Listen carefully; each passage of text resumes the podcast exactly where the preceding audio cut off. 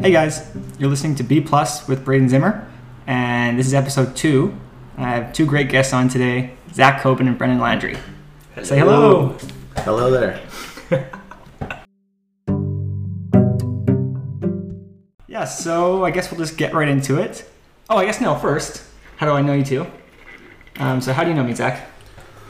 Uh, well, we went to elementary school together, I guess, Mhm. starting from grade five. And I mean, we weren't always super close, but definitely there was went in and out of friendships, and we're pretty close to this day. I would have always considered him my best friend. no, um, and I think in we did the accelerated math. Oh, in- yeah. down in grade eight, and I think in grade in the eighth grade, I think we had like an identical course schedule or something. I don't know if we were in all the same sections, but we had like I, I remember thinking, wow, No, we're so alike. Oh yeah. That's awesome. What about you? What about me? Uh, well, um, I was definitely that uh, weird kid on the outs all the time, you know, uh, in homeschool. Uh, so definitely um, having to like memorize kids from uh, soccer because that's all how I met people. So I definitely saw you just running around, and uh, we never really got to know each other. But uh, I think through like grade ten, grade eleven, grade twelve. You know, just started to get to know each other from like parties and then playing sports, and then that's when we'd meet at like Randerson and kick a ball around, stuff like that. So definitely, definitely great that we met because you've got a lot of skills. A lot of, I bring a lot to the table. I do bring a lot to the day. Um, yeah, I don't, I don't probably shouldn't have made you guys introduce yourselves. That was probably a amateur You know move on my part. This is a, this is a learning, it's a learning game. It is. I love how you said too. Yeah, I saw Braden running around out there on the field, and that's totally right. No, It's totally right. no skill, just having Don't fun. read into the words. Don't Uh, read into the words. Sell yourself short. Little star out there. we should get right into sports because it's it's one thing that we all met. Like we, it's how we, well, definitely with Brendan. Um, it's how we sort of got to know each other. Yeah. Um, you guys both would you both say soccer was your main sport growing up? Oh yeah. Definitely, yeah. So where did you guys get your beginnings in soccer? Uh, I think uh, a lot of kids, you know, get into soccer pretty young. Mm-hmm. So I was the same way. I started playing soccer when I was five, and then Whoa. as like you grow older, I think we started playing rep soccer when we were like we met each other through soccer, House league. through house league, and then my mom was a single mom, so I always needed someone to carpool with. So Great for me. Brendan, Brendan lived Extra close. friend. and then we started playing rep soccer together, and just kept doing that until Yeah. It was we like graduated. Yeah, I think soccer is one of those one of those great sports because it doesn't hinder you from like money. Like everyone can Mm. pretty, hopefully, can pretty much, you know, you could find some cheap cleats from Value Village, or someone's got some cleats that they're not wearing. Like you don't need some top of the line, No. three hundred dollar, ultra light shoes just to go out there and kick a ball in the dirt. So Yeah. Plus need some new like shin pads. You can also those things are like fairly cheap. You can get them from Walmart, stuff like that. Whereas I always wanted to play hockey growing up, but uh, I never could understand why, coming from a family of like four boys, or five boys, um, I was not including myself. Uh, um, I was always like, why can't I play hockey? You know, just seems like so much fun. Like everyone's playing hockey, but I didn't put two and two together about we're always growing. You know, you're gonna have to pay for new gear pretty mm. much every every year because you're just growth spurts stuff like that. Whereas soccer, it's just like, oh, here's your brother's cleats. Well, mm-hmm. and I remember always being like, oh no, I don't want my brother's cleats. what is this? No, they're trash. Come on. So I don't know. I think soccer's definitely got that thing where everyone played it when they were like 5 Yeah. and it's just one of those things that in my head it's like the greatest game ever until I played volleyball. But you know, soccer's definitely have a place in my heart. I'm wearing a Bayern Munich shirt. You know, I just Is- love it. Is that where Alphonso Davies plays now? That is. Because he was a Canadian, Yeah. and didn't he? Wasn't he poor? Didn't he? I think Yeah, he was an immigrant from. That's what- I don't know the place. Jamie, pull it up. Let's. That's good. I think I actually it was from. Oh shoot! I was just I was just having a conversation today uh, with Cam Valley. Hey Cam, uh, and he was telling me about he shared a uh, clip of the highlights. How do you play on the what was he Caps? saying? Yeah, but it was It's from Ghana. That's he? what it is. Yeah. wow. but I think he lived in Toronto, if I'm not mistaken. Yeah, Makes sense because he played in Toronto, didn't he? Well, he played for the Whitecaps. He lived in he lived in You're Vancouver, Right. and No, I no, you're right. You're right. I have a friend, uh, Nick, who I believe it was his sister who was like chaperoning him around from Really? Vancouver. That was her job. What? Just like bring him to awesome. practice, bring him shit. And now he's making millions. So That's crazy. Should get a kickback. should have gotten all those autographs. Yeah, true. Can I have your shirt? I think he because he Cam said he grew up in Edmonton, which is Oh, so okay. weird Oh, because it's so cold. Yeah. Yeah. So you think in a lot of places in Europe they can play literally every any day of the year, 365, Mm-hmm. Yeah. and you'd have to think. I mean, maybe there's indoor, indoor. Yeah. Uh, I guess they probably have. I feel like over there too, it's more of an emphasis of soccer. Mhm. Whereas here, you could. There's just too many sports that gets diluted down. That's like you know, you got like I was saying, you got hockey. You've got what other sports do you play during this time of the year? Because like I mean, baseball. Lots of people from Canada get into baseball. True. And then I guess we don't have many basketball players, but it's still always out there. it's growing. And football, like there's just so many sports. Because I always wonder, like, because us being from Nanaimo, you know, you only have what's available to you. And mm-hmm. for me, I could never play any of those other sports like volleyball. Couldn't like who has a basketball house league? That's just not even a thing. No, so it's not. all those things I wanted to do, it was kind of like you could only play soccer, you could only play hockey. It seemed like in baseball because those were the only ones where they had leagues that you could just get into unless you're at a school or stuff like that. So I don't know. Maybe in a bigger city, you'd have a lot more options and choices, but I don't know. But it's crazy to think because Nanaimo, I mean, it, in terms of all Canadian cities, we're probably in the, the top third in terms of size. Oh, definitely, yeah. Um, there's, t- yeah, I guess there's tons of prairie towns Yeah. that they would only have one sport like hockey. Probably. Right. Or football. There's lots of like True. those little towns Oh, that- true. through the prairies that are just football towns. Like Mhm. like Fraser's roommate was playing football his whole high school career, and it's more similar to the states in that like they have scholarships towards colleges, and it's more of a streamlined path. Mhm. But like it's definitely interesting how some sports are more school sports, and then some sports are like club sports. Like I don't know. Kind of like rugby. Rowing. How you gonna get? You're rowing, yeah. Yeah, exactly. Fencing. Definitely never did that. You know. I'm just kidding. I did. That's one thing I, I can't remember who I was talking about this with, but it's a real shame that there aren't more adult leagues uh, for sports, any sports. Yeah. In Yeah. I don't know if that's a Canada thing or if it's just a BC or even just an Nanaimo thing, but there's just not a lot of adult interest. It seems. I think for sports. Yeah, definitely tied to our culture for one. I think because I was watching a, a YouTube video from uh, like a Manchester United ex-player Ryan Giggs, and he was talking about how when he was growing up, you just you'd go down to the streets, you'd go down to the field, there'd be people there, you'd be like, "Hey, you want to play?" Mm. And like, I've never had that. Like that would be like, once. I don't know if it's just because I would be like afraid of people, but it was just like. That was just not something you'd do. It was always like, hey, let's get a game going. You'd have to message everybody, get it going. You'd never just show up and be like, hey, want to have a 3v3, 4v4, something like that. So I think it's just not in our culture to want to interact with people on that kind of level. Everyone's just kind of doing their own thing in our society, I guess. I don't know. I think there's also a there's this thing about Canada. Oh, Can- Canadians are so nice, right? Mm. But I think there's actually a concern about being rude that other people don't have, like other cultures, like Maybe, South yeah. American cultures, probably aren't as concerned about Yeah, putting someone in an awkward position by asking to play, right. And like nutmegging them over and over, you know? Or the opposite, or being crappy. Like some people have no shame. Yeah. True. Like they're a crappy player and they see a good game happening, they're like, oh, I'm gonna hop in here. Yeah. That's so awkward. It is really hard to do. Um, I've been there many times. Like just think back, Zach, when we were uh, playing volleyball. Oh, exactly. my goodness! When we first started playing beach volleyball, it was like I didn't even know the rules, Mm-hmm. and you'd just be like, "This is just a shame. We shouldn't be out here," you know, just getting slammed on over and over again. But Just a couple scrappy guys. Yeah. Just knocking up balls wherever we could. just getting trying to have some that. fun. You gotta start. Yeah. That's That's, that's the thing with these sorts of with that game. You gotta start. I mean, we never knew it would become like, or at least for me, my favorite sport. Like Oh. I kind of regret not playing it in Oh, high yeah. school and Oh, growing yeah. up because it's so fun.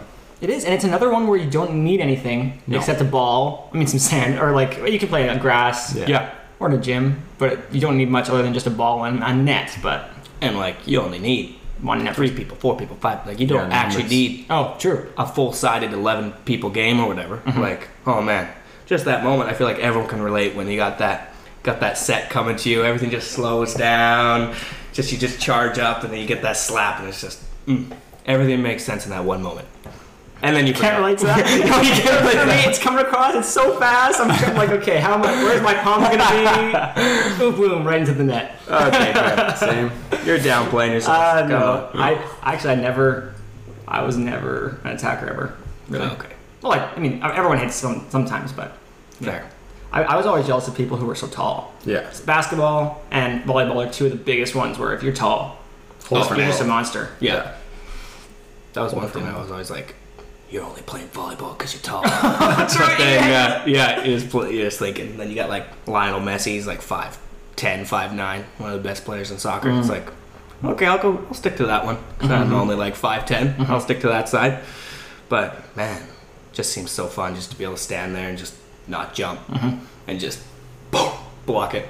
You got nothing, what you do? And there's some advantage in soccer, I guess, if you're playing center back or something. Um, True. to be tall, but it's not Yeah. nearly the same. No, And if you're tall, you're not going to be as quick. that's true. That agility and mobility you want from being low to the ground. and Low center of gravity, you can muscle Yeah, people off. There you go. So it's like, I don't know. It's definitely interesting to look into those things. So, what do you guys think? I want both your opinions on what would you, if when you have kids, I don't know if either of you want kids. Um, I certainly do. Mm-hmm. Um, what are you going to do in terms of sports? Because I remember, actually, first let's start with what do you remember as a kid wanting to play soccer? Or did you, and you said you wanted to play hockey, Mm-hmm. but the, the financial means? Because I don't remember, I was nervous and I didn't really want to play sports, and my parents kind of had to push me to play sports, Right. Yeah. you know? I honestly can't really remember like as a kid I just kind of did the sports that my siblings did before me. Right. Like I did swimming, baseball and soccer. Mhm. And I don't think any of those were just based on my own choice. I think it was just those were what I started with. Mhm. And then later on I started to find sports that I liked more like I switched from swimming to track, but I feel like as a kid it's hard to know what you would actually like. Oh, it's really hard. Yeah. A lot of that's just inertia. I think you're right, and people choosing for you, sort of. yeah, definitely. I don't think when I was five years old I even knew what like soccer was. It was just like, oh, Saturdays is reserved for going to the going to the pitch, going to kick around some balls. It was Mm-hmm. never even like. This is what I want to do. It was just something I did, Mm-hmm. and you'd never question it, I guess. And all your brothers did it before, so yeah. I guess maybe if you were like that firstborn, it'd be a lot harder to maybe convince, or maybe like how do you even tell a kid to get into sports Mm. if they just if that's not their thing? Because that's definitely gonna happen. Mhm, It's definitely gonna happen. Yep. And you just see the benefits of it Yeah. everywhere. But if you don't want to, that's gonna be a constant hell. Because there was definitely times where growing up, I'd be like, I don't want to go to practice. Mm-hmm. I don't want to go to the game. It's raining. I don't want to. And then my mom or dad would be like, Come on, we're going. And you just like, how do you balance that like constant struggle of why aren't you wanting to do this? You know. Then if I have kids, that's definitely gonna be like, oh man, I'm probably gonna have those kids who are just like, I hate sports. I'm like, no, you gotta do it. You gotta do And it. that's the thing is, if you don't get them in it young, I feel like they're less likely to be interested themselves when they're older. For sure. So you really have to say, yeah, there's a certain point where you just have to say no. You don't have a say in the matter. Yeah. You're playing a sport. Yeah, because Unless- there's sorry, I cut you off, but there's literally no no one can argue that sports or physical exercise are gonna harm you. You know, in the mm-hmm. sense of like, sure you get injuries, stuff like that, but like cardio, everyone agrees it's a good time. Mm-hmm. It's a good time. Even And- like friendships and stuff. Like Oh, there's a yeah. social aspect I of didn't even think about that. And that should have been one for me because that's how I met kids. that was like literally how I met other people was through soccer. So it's crazy because you're always going to have people like that who aren't able to connect, let's mm-hmm. say, to other kids if they were doing other things like schoolwork or uh, like what other things like movies or action, like anything, just going playing outside. But the game of soccer, you just you just get into it. You just have a good time. And there's definitely a bunch of people like that's where I first met Matthew Parker.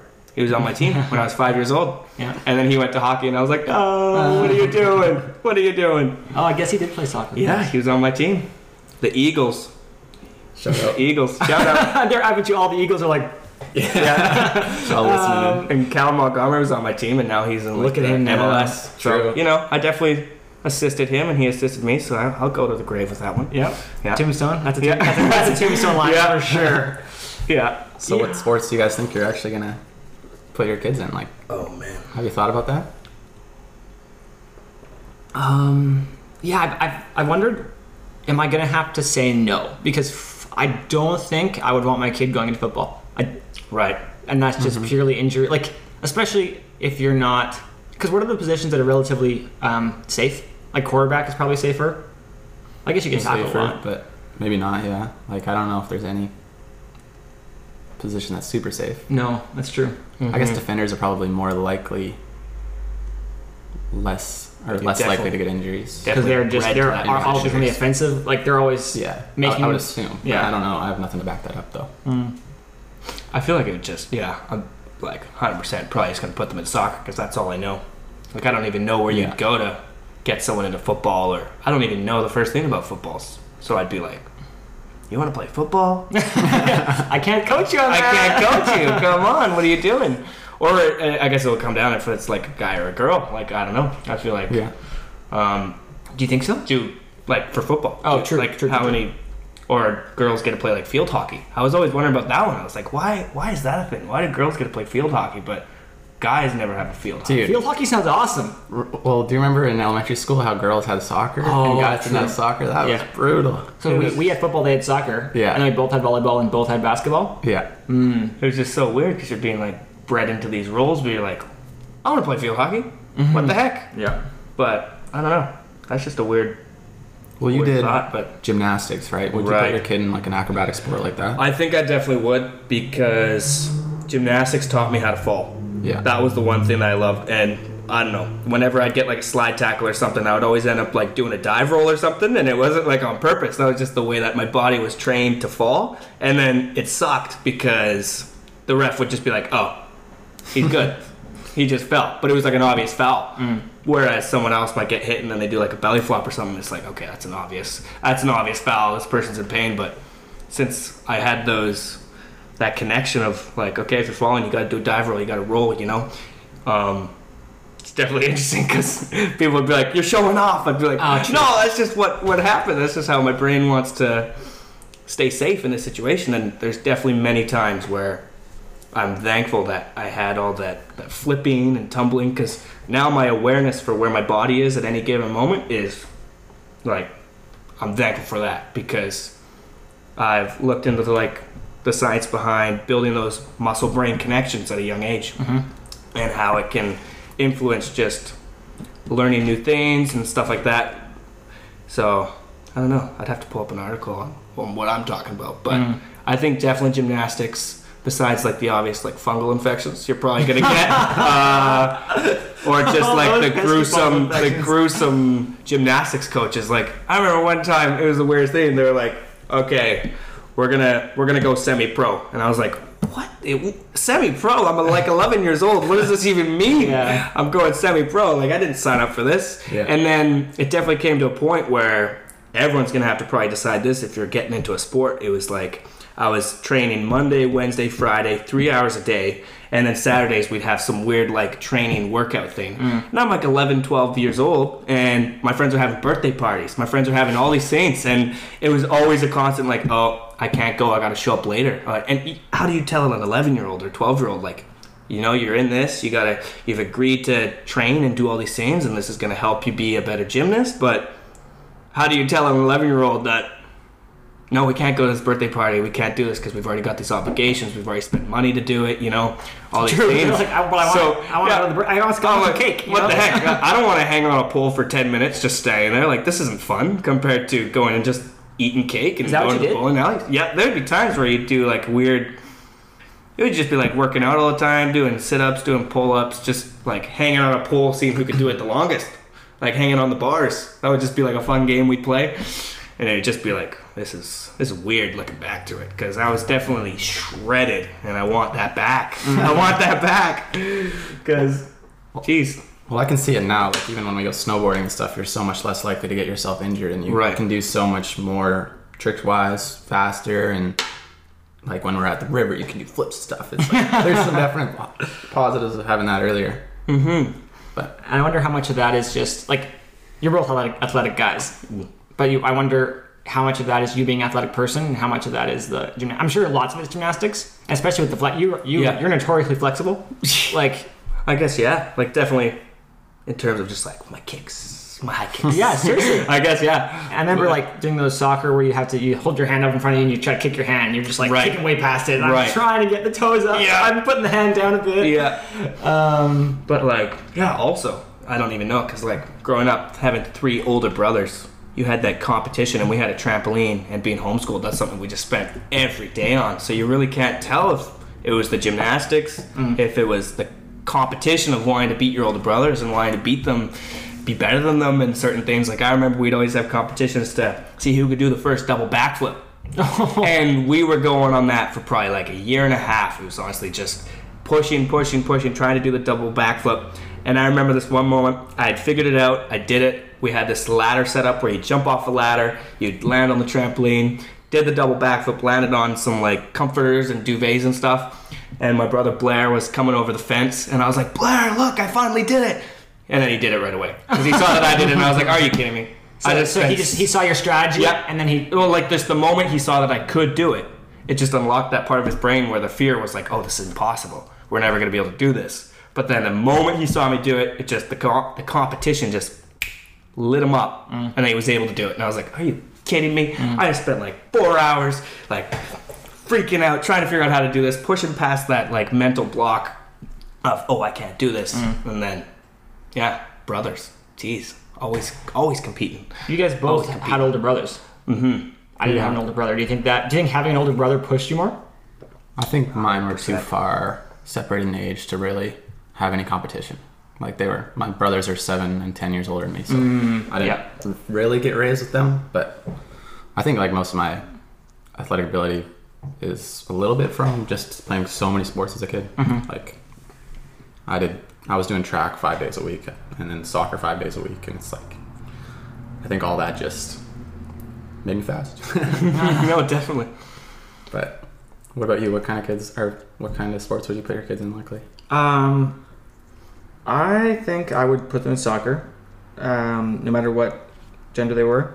Yeah. I think I I would definitely get a volleyball be out. I think I would get a lot of different balls and play with them myself because I think when you if you play catch ten minutes, th- twenty minutes, three times a week, Oh, when they're young, like three or four, like beautiful, beautiful. um, yeah, Nick Askew has a, has a son, and he's always bringing the, bringing to the park with a ball and stuff, bouncing it, awesome. just kicking balls around. I think that's going to be Oh. invaluable. so beneficial. But I don't know what I would do if I had a kid who like it won't be in the genes, but if I had a kid who went pro. Oh, or, some- or not not went pro, but who's like, okay, this guy's clearly or girl, sorry, clearly on the route to a professional career. Mm-hmm. Like they're clearly elite, Mm-hmm. and so then you'd have that decision of the time's ramping up in terms of what you have to invest, the time you have to invest in your own time, and then I'd have I'd be concerned about what you said: birthday parties, social engagement, social interaction. Mm-hmm. Like how much can you sacrifice? And you're gonna be the one making that decision. I know. And it's I know. like, because, like for Zach and I, if we wanted to play in like a higher soccer league, we had to go to Vic.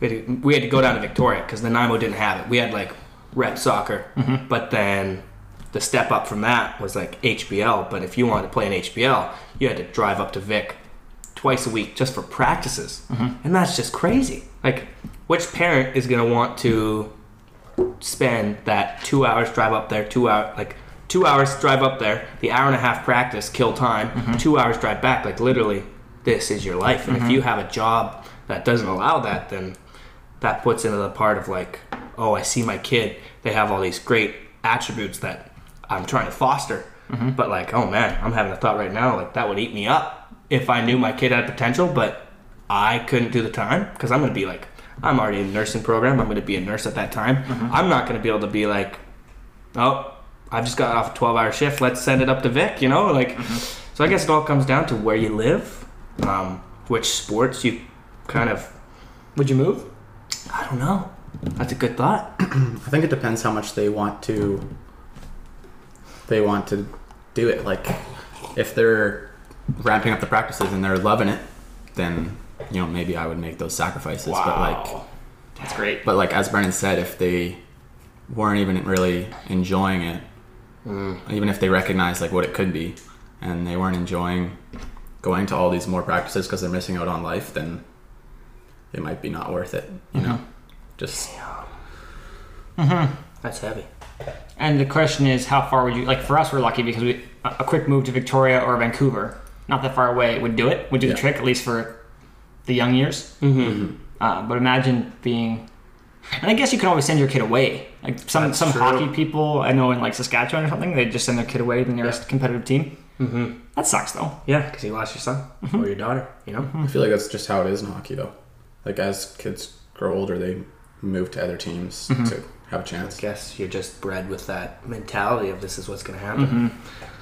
I honestly think it's going to be the hardest part because I don't know any kid who's not like struggling to stay motivated or they don't see the the I don't want to say like the valuableness because that's not a word, but like the value in sticking with something, going through it, even though you may be like discouraged or you're not feeling confident or you know you're not making enough friends on the soccer team or whatever. You know, how do you balance that? Uh, like push with the kid like come on we gotta stick in it and what do you do to get them there because i know so many times i just wanted to give up i was like this is stupid and i remember one year we got absolutely smashed like we played metro zach and i or were you playing with me that year Yep, for sure. Yeah. and uh, we'd go to Vancouver every second day, and we were losing like thirteen nothing, and it was like the most Stop. defeating thing. Yeah. Like these kids were like already six foot, and we're like Not even five feet. Like, not even five feet,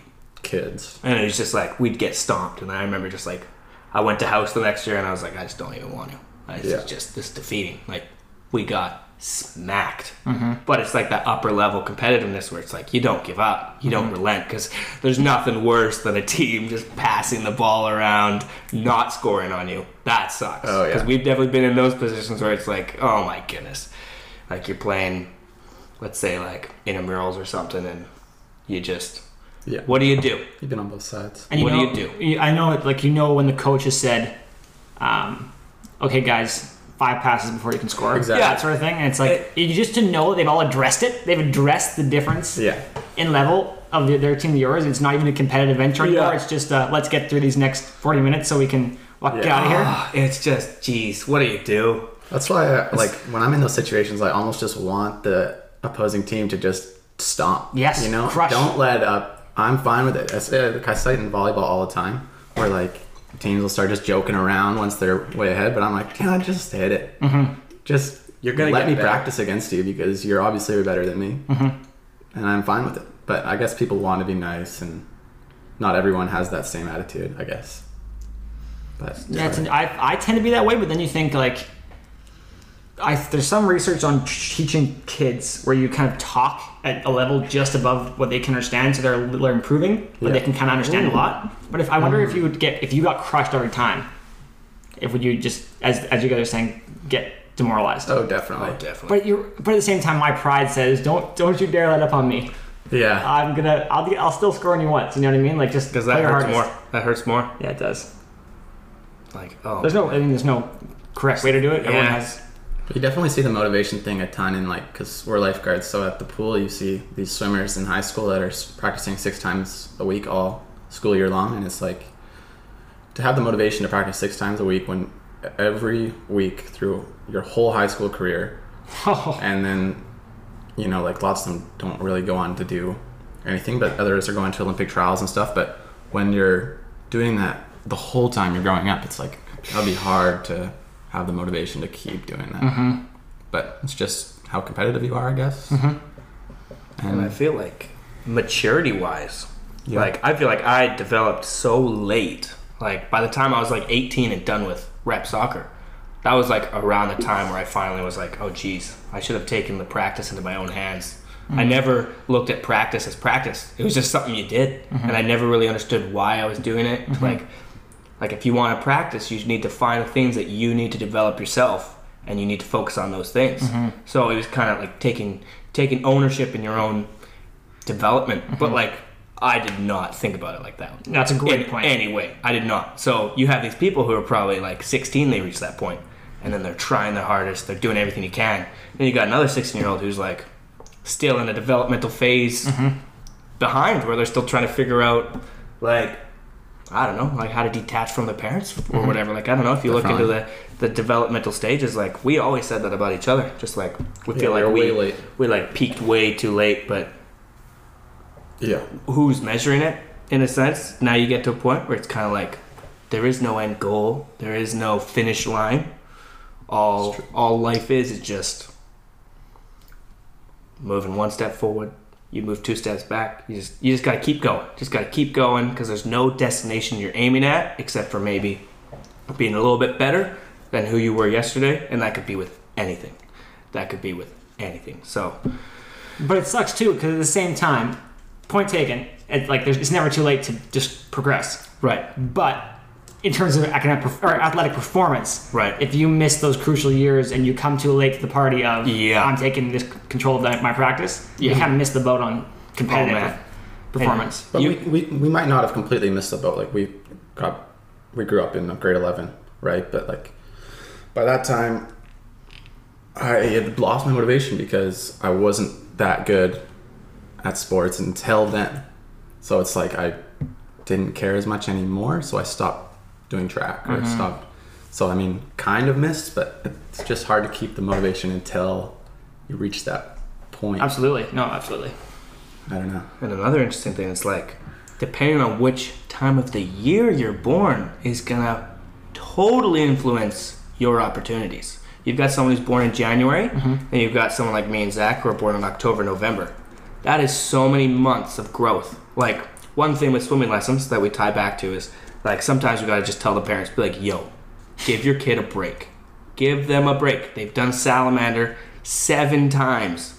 Give them a break and let them literally grow. Like So that's one thing we want to mm-hmm. tell them. What do you mean they failed? They Yeah, so like passed? they just can't do this one skill. Let's say they can't do like a front glide with their face in the water for a certain amount of meters. You gotta like you just gotta fail them because they're not able to do that. And if you everyone knows if you don't get the foundations down and you move into a level when you're not ready, Mm-hmm. it just causes so many problems because now that teacher has to be teaching two different levels and supervising two different levels and then it's like a safety thing because then they're moving into different areas of the water where they might not be comfortable so going back to where i was talking about in january if you look at a lot of like i don't know i was looking at like hockey players and stuff like that and a bunch of them that are like getting picked up are like young or early in the month.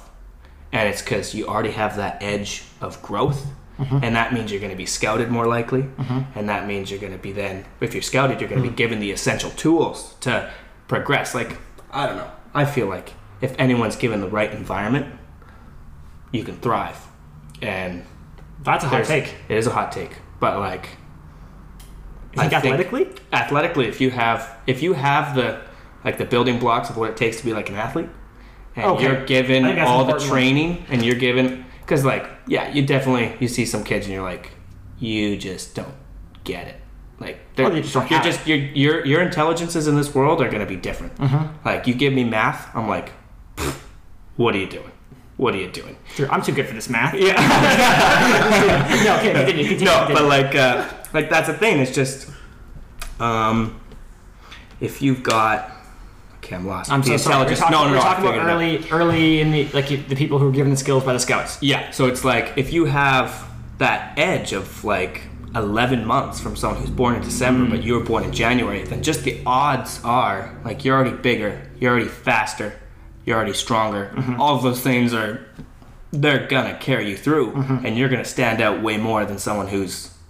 like a scrawny, small, slow kid. It's a great point. So I've definitely looked into that, and it's interesting to see because then once when you do have the tools to kind of hone in, and obviously if you've got money, you can also do stuff like that. So this gets into the whole like socioeconomic factors of how you're going to grow as a person. Like I don't know. And then you, if you're, if you are a person, I was gonna say a kid, but then eventually you're not a kid. Like if you're 16, 17, and you're getting scouted by pro leagues. So I I know most of the NHL probably. So if you're, if you're getting drafted by farm teams, um, then you might be making quite a bit of money in those first couple of years. Like if you're if you're good enough to be playing for Vancouver's farm team, Yeah. maybe you'll never make the NHL. So then you have like three years where you get signed and you're making five hundred thousand dollars a year, or whatever it is. Yep. How do you? When do you kind of know when to quit? Like you get a taste of that money, and you're like, oh, I'm so close. And if you don't make, how many years can you go without making the NHL? That's hard. Before you're like, okay, I'm giving this up. I'm gonna go be a banker, Right. or not a banker, like, But a- like- you know, like a real job. Yeah, a real Like job. real. Not to say that professional stuff's not real. It's just that's a dream. Not everyone can have it. No. And at some point, you gotta decide that you're gonna do a, a grown-up job. you're gonna do a, a nine to five, Monday to Friday. You know all those lies we've been told about how you need to you need to do those things because in reality, if you put your mind to it and you can, you have a goal in mind of what you want to do, you could you could make money with anything. But I feel like a lot of the time, parents don't want to foster that. Like, let's say you're really into making podcasts when you were like 12 or something, and you got a parent who's like, "What are you doing?" Like, I have this blue collar job. My dad had a blue collar job. Like, you're gonna have a blue collar job. Mm-hmm. That's just like the way it goes. So it's just kind of I don't know where I was going with that. It's kind of As you're trying to get in, are you still making those the same money as you were in your entry level contract? That's a good point. I, I think because I don't see any reason to stop as long as you're still making that 500 grand a year. Maybe you're not making the NHL, but you're still doing well for yourself. Yeah, there are some people who play who are like perennial minor players. Yeah. So they're making their they're making their base level contract in the minors for like eight years, and that that would be draining because you're. But Yeah. again, and again, you're making enough money to survive or to live and, and more. Sure, you're yeah. doing something you love. But I think actually, I think I was wrong. I think the five hundred thousand or seven hundred fifty thousand is base NHL. So an NHL team Oh, has to okay. sign you and then put you in the minors. Whereas I think there are lots of people who play in the minors who make like sixty thousand dollars a year, Mm-hmm. and then are trying to get signed by an NHL team. So Yeah. that's different because then you're making just regular nine to five money Mm-hmm. and busting your butt and traveling and all those sorts of things for a, something that never may, may never come to fruition. Hmm. I just can't imagine making a choice after spending your whole childhood developing toward this to then Yeah. say, I'm done. I'm going to switch gears. Yeah. I think it just matters how much you love it. Like, if you are making 60 grand, but you love playing hockey, even if you don't stand a chance of making an NHL team, it's probably still worth it for you mm-hmm. to do instead of getting that banking job that you might end up hating mm-hmm. to make an extra 10,000 a year and have a pension. Like, mm-hmm. it might be, just depends on how much you like what you're doing. And that's even hard to know. Oh, it's hard to know. I mean, oh, There, there is no right answer. I wish we all had the luxury to like True. try 50 different jobs out and find out what we like more. Like I remember when we were in high school, we I had was that just going to say 52 jobs in 52 weeks guy. Ah, I love that guy. what was his name? Remember, was it Chris? I can't I can't, remember. I can't remember. But tell what was it?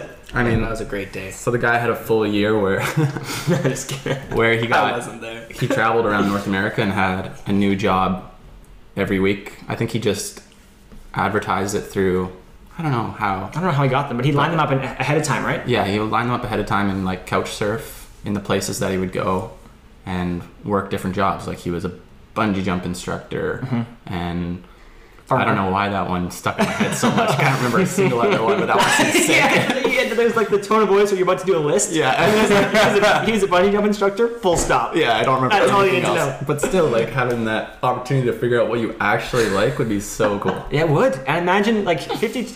What are the odds you don't find three or four things out of, out of those 52 things that you're Oh, like, oh, this is definitely potential? Yeah, there's got to be some out there.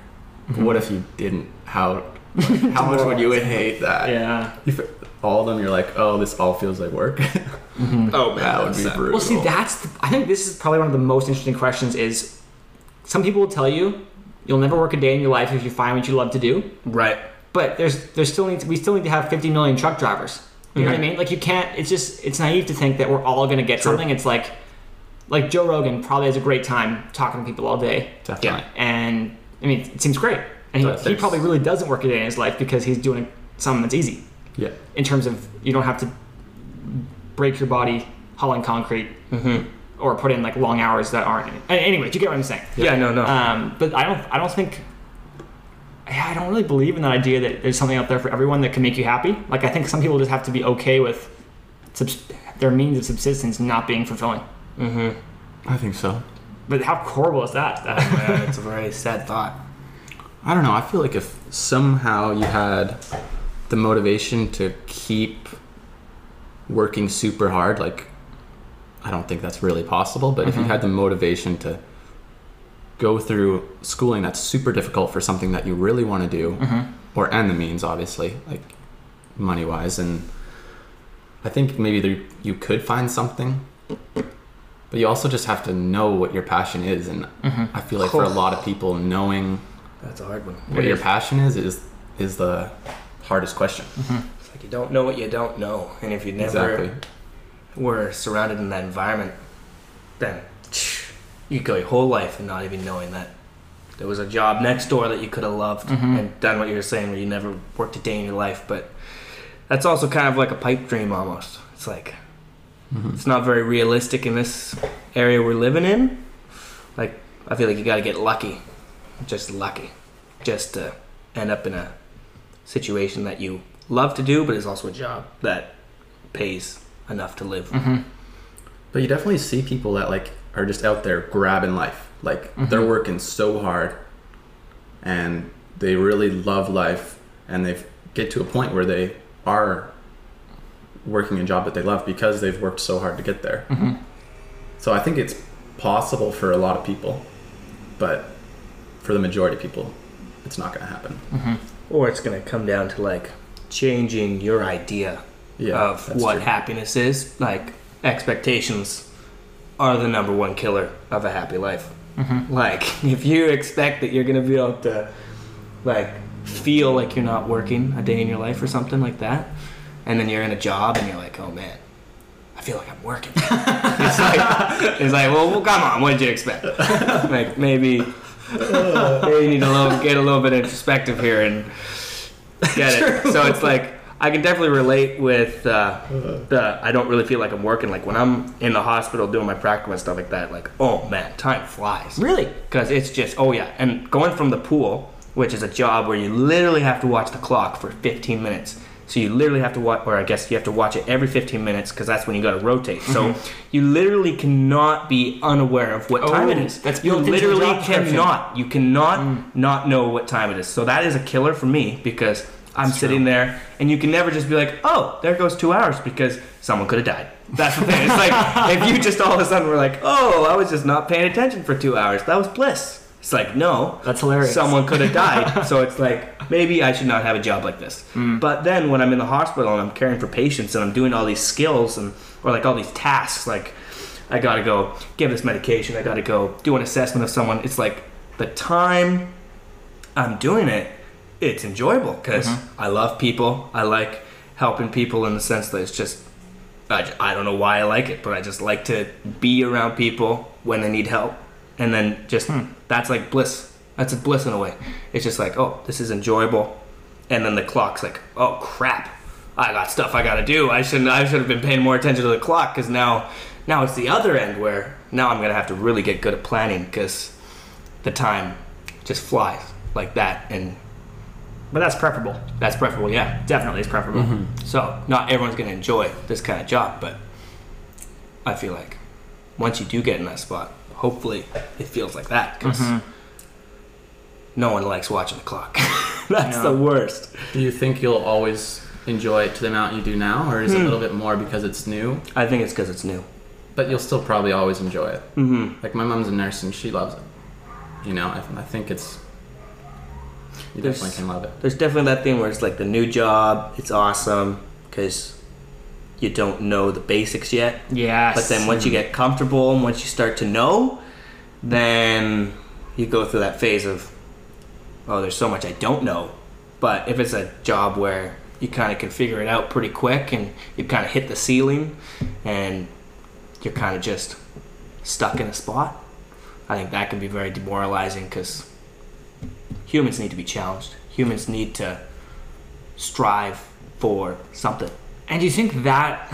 Do you think people will, can be happier if they're kind of like some? Everyone has different ca- capabilities, I think, and Right. that might be that might be something people don't like to hear. But I think Oh, yeah. people have different capabilities. So someone, some people, who, being a lifeguard is challenging enough, maybe, No, but some people and some people being a nurse is challenging enough. Oh, that's 100 percent true. And I think maybe a lot of finding that job that you can work in is finding something where you're on a daily level, challenged enough, so you aren't always like, oh, I'm on autopilot thinking about time. Yeah, because I don't know. I, I wonder if that has to play into it.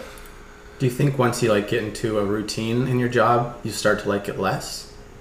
ooh, Like once it mm-hmm. just becomes routine that you're just going through the motions, is that not as enjoyable of a job? It's a good question. There's got to be like a personality thing in there because I know people who love the routine. Yeah. they love knowing what's going to happen in their day because that that calms their anxiety Mm. per se. Good point. But for me, I remember I was always like, I hate being locked into a shift. I, I want it to be sporadic. I want it to be random. Mm. I like the spontaneity or whatever. And then it it takes it takes the energy away from you. Having hmm. your sleep schedule all messed up and stuff like that. So definitely being young, I remember being like, yeah, I love having these shifts. I love having waking up in the morning and then having a night shift. Like this is great. Um, it's so sporadic, but then it takes its toll. Mm-hmm. So But you're right, it kind of is who you are because the way we travel is kind of sporadic. We like That's to just true. You- fly off yeah. the cuff and just head out somewhere and see what happens, Yeah. right? But some people like to get it all down so that they live know in a what's coming. box and But, yeah, I mean, to each their own, right? Mm-hmm. yeah. But that's interesting. Nursing strikes me as balanced because your actual shifts are predictable.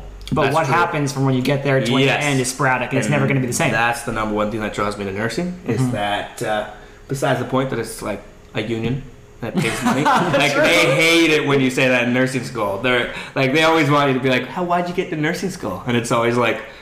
Because it pays well, it's in a union who can never fire you for doing anything wrong. Yeah. Like I've heard so many horror stories, even with the pool, Oh. like being the union. Like if you've got a bad worker, they can't fire you. yeah.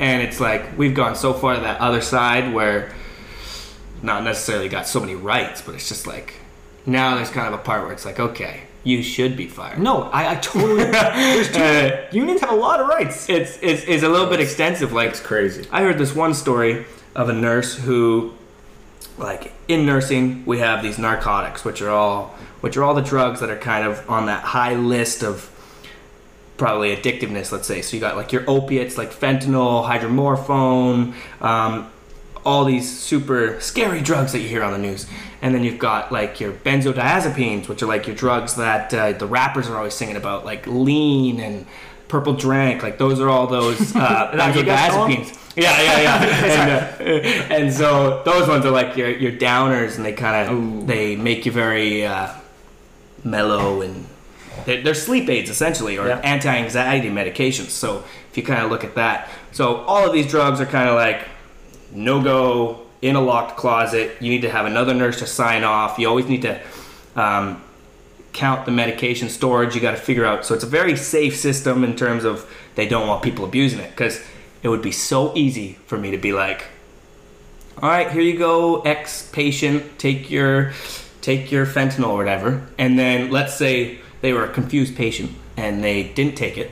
I could say they took it. I could pocket it, bring it home, sell it. Mm-hmm. So there was a nurse who did that, sold like three million dollars of narcotics. No. You know what happened? The union was so strong. He got he didn't get his license taken away. The only thing that happened was he could not give medications. Still had a nursing job. Still No, had a nursing job. Oh my, that's, That's ridiculous. He had made like three like he went to jail for a little bit and then was still able to do the nursing job. Hmm. But just couldn't give medications. And I'm like, well then what are you doing? So much of our job is giving medications. Like that's not all we do, but it's like that's crazy that the union can be that strong. That's not like, all right, you're a drug dealer, jail time. You're- like you're a thief and a drug dealer. yeah, drug you're dealer. a thief and a drug dealer, and you're giving like that was just crazy to me because No I was like, oh my goodness. Or going back to the pool, this is a funny story. One of my supervisors was telling me that uh, the union for the city is so strong that uh, in order to get fired as a permanent employee, I needed to walk into his office, shit on his table, get written up about it, told why this is bad, then I have to uh-huh. verbally be like, okay, this is bad. then I have to leave. A whole day has to pass. Like I could go shit on his table for the exact same day. Couldn't get rid up twice for it because it hasn't been a, a lapsed day or whatever. Mm-hmm. So then I'd have to come in a second day, do the exact same thing. Let's say I like urinated on his table. Mm-hmm. That would be a different write up. That would be my first strike for urinating on his table. No but if I shit on his table again, then I been get a warned. second write up. Yeah. So now, okay, verbal consent, blah blah blah, sign the paper. Now I'm still not fired, even though I've shit on his table twice. Mm. So then you got to come in this third time. A day later. you get where there's a go- yeah a day later. It can't be the same day. Shit on his table, and then they're like, okay, that's it.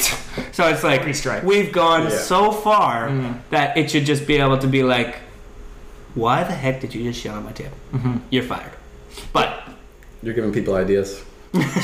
yeah. But the crazy, the sad thing about unions is it's not just allowing people to shit on tables. It's also allowing people to become, like that's hilarious. But Yeah, it's also it's allowing people to definitely- become complacent Oh. and have no consequences. Like you could be the worst, most unmotivated worker, Right. and there's nothing you can, no, nothing anyone can do about it. Well, that's honestly the, probably the biggest issue with our lifeguarding job is there's no reason to work hard. Mm.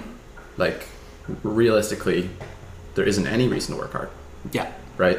I mean, besides because you want to be a good person to the rest Yeah, of your. if But that's personal. But that's yeah, it's a personal. personal Yeah. thing, and a lot of people don't have that. Like, you can definitely have those days where you just don't want to be a good worker. Yeah. And, like, if you don't have that thing where it's like, okay, I want to work hard so that my coworkers have an easier life. In the sense, like, let's say you had a night shift or something, and you, if you don't get everything done in the night, then the people in the morning are going to have to do extra work. Mm-hmm. And if you haven't been that morning person who comes in and the night shift didn't get all their stuff done, then you're like, Ugh, you're just like seething with rage because you're like, wow, how could they just flip the middle finger to us like that? They didn't do their stuff. But there's also all those things going on, which things can happen and things can't get done. But if that's always happening, mm-hmm.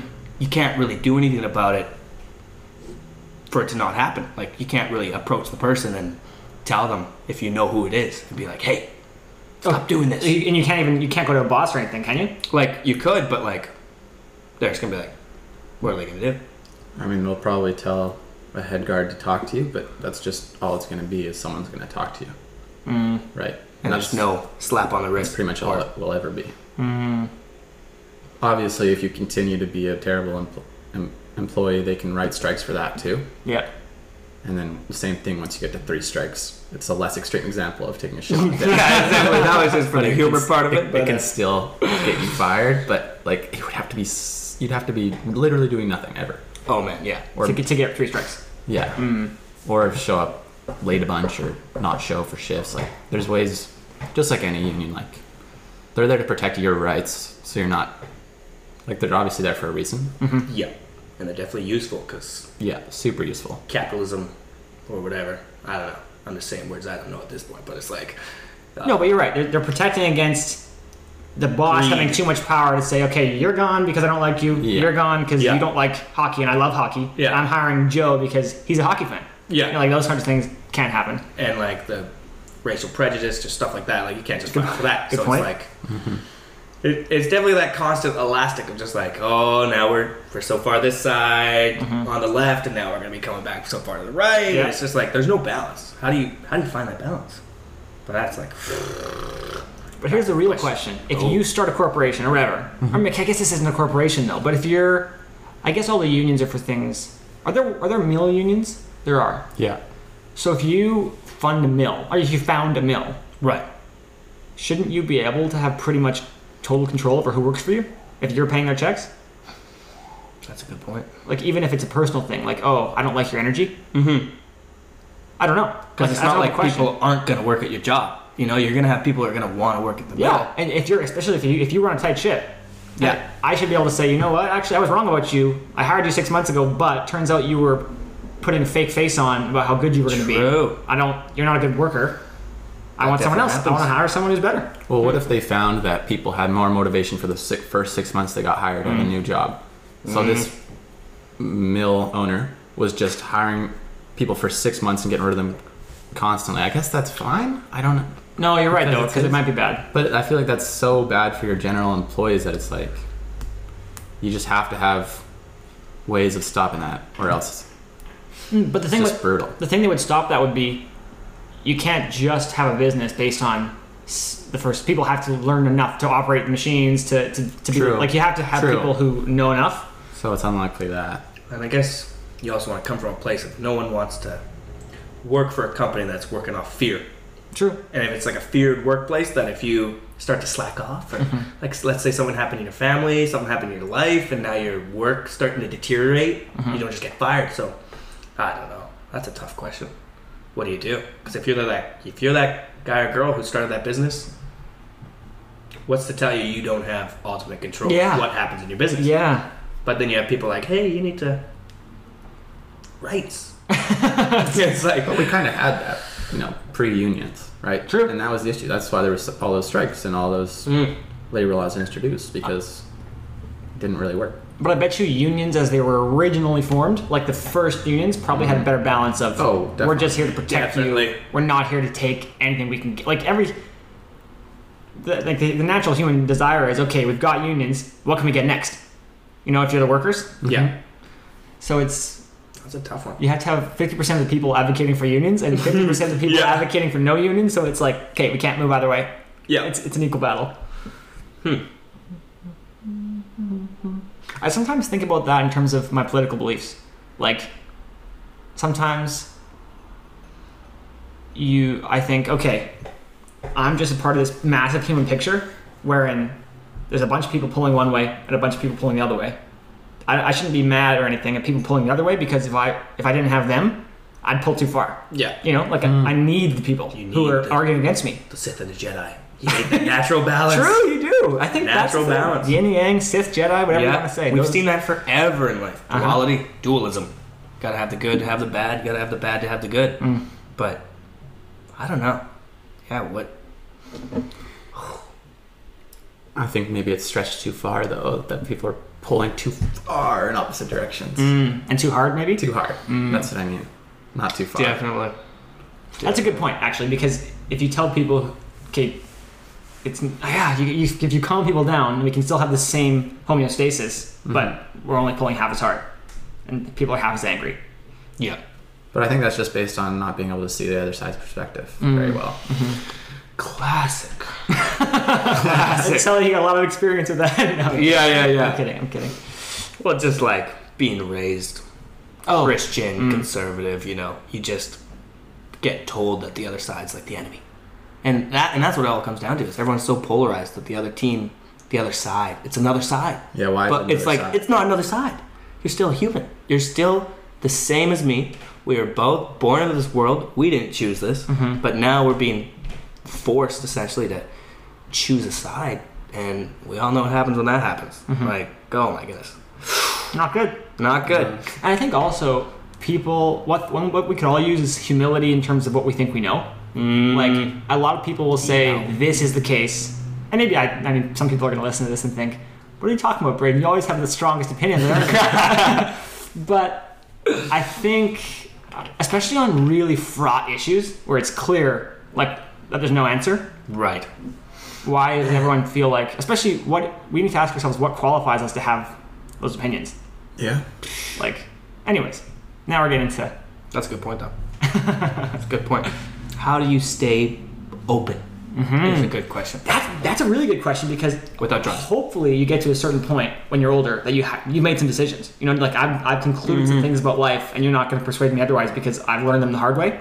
Yeah. But then how do you balance that with staying open to learning? I don't think, because definitely our age is that, like 23, 22. That's that time where you're probably your most open ever because you finally you've been raised in a angle or a side, Mm-hmm. and then you're finally like coming to question that, and then you get pulled into the middle where you're like, okay, I need to be open to all these new things. Mhm. I need to look at all these things I was oblivious to. True. But then, as you age and you start to get a little jaded, then how do you always come back to that openness? That's what I'm trying to figure out right Mhm. now. Is like, how can you always stay open? How can you always not think that you're right and that there's always another perspective to look at and to think about? Mm-hmm. How do you do that? Do you think like it's important, even if you have conclusions, that you're open to change them, or do you think it's it's just as important to have some conclusions but be sure of them? You know, That's, then that's the thing is Like- how but how how would you really know which is which? And I think it is kind of important to always be open to the idea that your conclusion could change. Mhm. But then again, maybe then you just aren't sure about anything if you're thinking that way. and that's I come to that a lot where it's like I'm I'm so willing to be persuaded by some things. That it's like I, I'm always waffling and I never have any opinions formed. That's so I good. never get anywhere. That's me. Mm-hmm. Like I'll literally be able to tell myself in my head, I'll have an opinion, and it'll be like, oh, well, I can see all the faults in that opinion. And like, oh wait, Oh yeah. oh no, oh no, like, oh, if you know me, you know, if you have a conversation with me, it'll be like, or maybe, Yeah. like literally, if you've listened to the first like 20 minutes of this podcast, every time at the end of my sentences, I say, well, I don't know, and it's just like, I like that though. I don't know think why I do that, impulse. but it's like literally like I can't not for some reason because I guess that means like I don't want to be wrong. So you have that like I don't know, but it's like Ooh, it's like that's a, whole other level. That's a whole nother level because it's like oh my gosh. It's actually so funny. There was one time we we were hanging out and Brendan was like, uh, "I'm not sure if I have like any strong opinions, or do I?"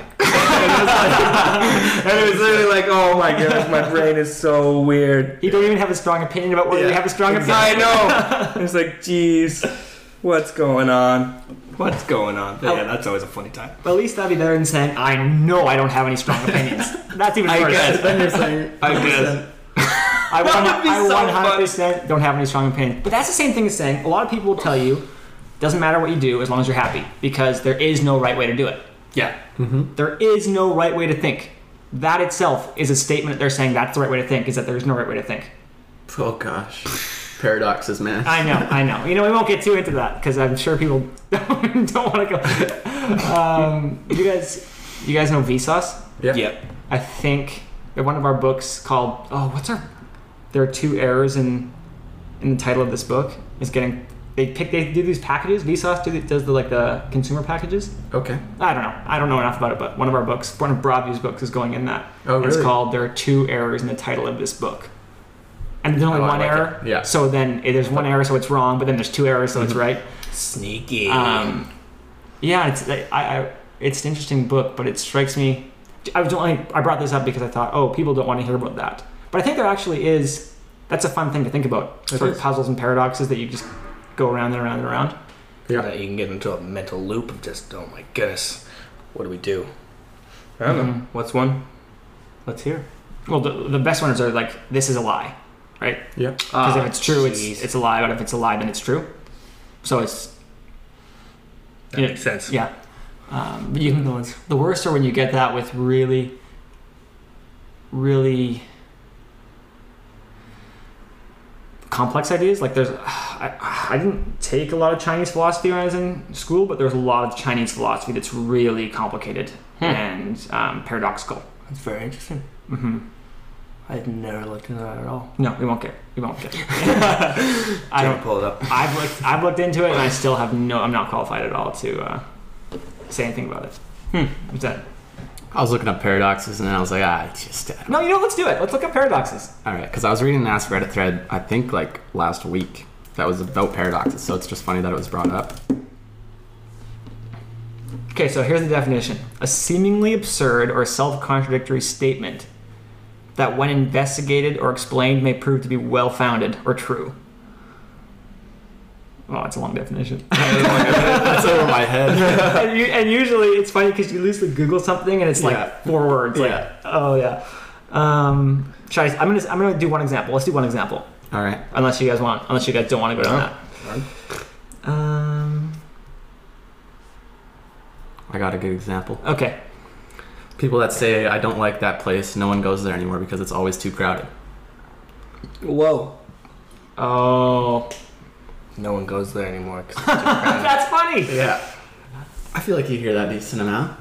It's You like- do, Yeah. and that's that's a daily one where it's like, oh, okay, wait, I need to think about it. Or it's just like in New Mhm. York, you know, people don't drive because there's too much traffic. Yes. Okay, that makes. or like oh man thailand used to be so nice when there was not visitors but no one goes there anymore it's like Yeah. wait, what do you think what do you think what are you saying? yeah, there's no one goes there anymore because there's too many. There's too many tourists all around. Yeah. It's like, well, people are still going there. What do you? Dang Is it. that like Maybe the cool kids aren't going there anymore. Oh, okay, yeah. you guys know? Is there Yogi Bearisms? you've heard Yogi those? Bearisms. Yogi Bears. I thought there was those, those sorts of things. Oh, like Mandela effects? Or are you talking? Oh, that's a different thing too. Funny. Well, I thought the Yogi Bear thing was a oh, Mandela that's effect. the Berenstein Bears. Oh, I yeah, just heard Berenstein Bear and I was like, Yeah, oh. yeah, yeah. Wait, Yogi Bear f- was Yeah, he was a baseball player, I think. Yogi Berra. Oh, And he apparently he he said a lot of things that were kind of sounded ridiculous, but they were sort of true to life sort of thing. Is he the guy who is like, sometimes it be like it is, but sometimes it do? I don't know. I remember hearing that one. I was like, what? What? Um, Yogi Berra. I don't I don't I'm not a big baseball guy, but uh, let's see. The best one is when you come to a fork in the road, take it. That's, that's the highest rated one. Um, When you come to a fork in the road, take it. but these aren't really paradoxes. This one's it. It ain't or you can observe a lot by just by watching. It's like deja vu all over again. Yeah, these aren't paradoxes. They're just kind of There's there's like like war- ways the English language can be. That's wild. Oh, that's another thing. Do you guys ever do you ever not know a word and you look it up and it sends you to another word and you look that up and it sends you back to the first word? Uh, No. I feel like I'm not looking up as much vocabulary as you. I think my brain just didn't understand it because all I could think of was state of the art. What the heck? I had to Google that word because I was like, why the heck do we say state of the art? State of the art. What does that even mean? But everyone knows that state of the art means like high quality, premium, like it's the best you can get. But state of the art. I was just like looking at the individual words, state of the art, and I was like, this does not make any sense. Why is why is this the state of art? It was just like weird, and yeah, I don't know. I think that one I know how to because I think that one means it's the current state, the current cutting edge of any particular art. So like if it's Oh. if it's masonry, the current what people are currently doing in masonry, hmm like it's up to There date. you go. Maybe I don't know. That makes No, that makes sense. Yeah. I just remember looking it up and I was like, how words lose meaning, but Mhm. the individual word itself, we just carried it through. Yeah. It's like, or like, uh, I was reading uh, decimate. Everyone thinks decimate means to be like completely destroyed. But if you look up the word decimate, it means to like cut down to like one tenth. So it's like- it's like is- Yeah, decimate. So it's like take something and cut off a tenth. So it's like if you had an army and you decimated a tenth of the population, because this is something they did in like Roman times. If like Oh. a band of the army failed or something, they decimate a tenth of the army. But then everyone's like, "Oh, you got decimated." And it's like destroyed, like completely com- destroyed. Yeah. obliterated. So it's just like Mm. it's just so funny how these words lose their meaning of what they're intended, but since the way people use them. Did you have to take a nursing philosophy course? Yes. Did you enjoy it? Uh, yeah, healthcare ethics. I didn't like the part where we just had to write papers and stuff like that, but it was it was definitely fun, and it definitely brought up some very interesting conversations.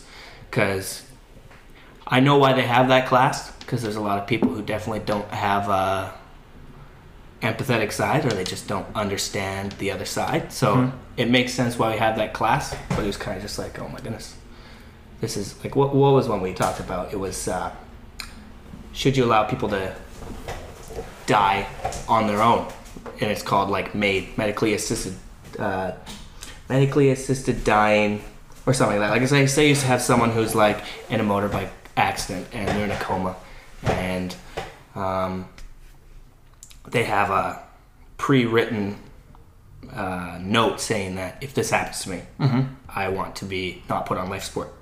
So this was like a huge thing people had to battle with because there's so many things you have to look into ethically on like um, what is the right age you can make that decision? And what is the right how do you tell if someone's like intelligent enough let's say? Like they went through all these different things that like humans have the most intelligence and then you have like dolphins which have like a little bit less intelligence and you have like monkeys a little bit less than that.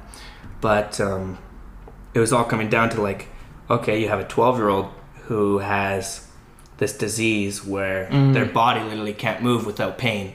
And this is just like a terrible terrible situation to be in Mhm. and they just don't want to live anymore. And it'd be like but they're 12 they're not smart enough to be able to make that decision or they're not old enough to make that decision.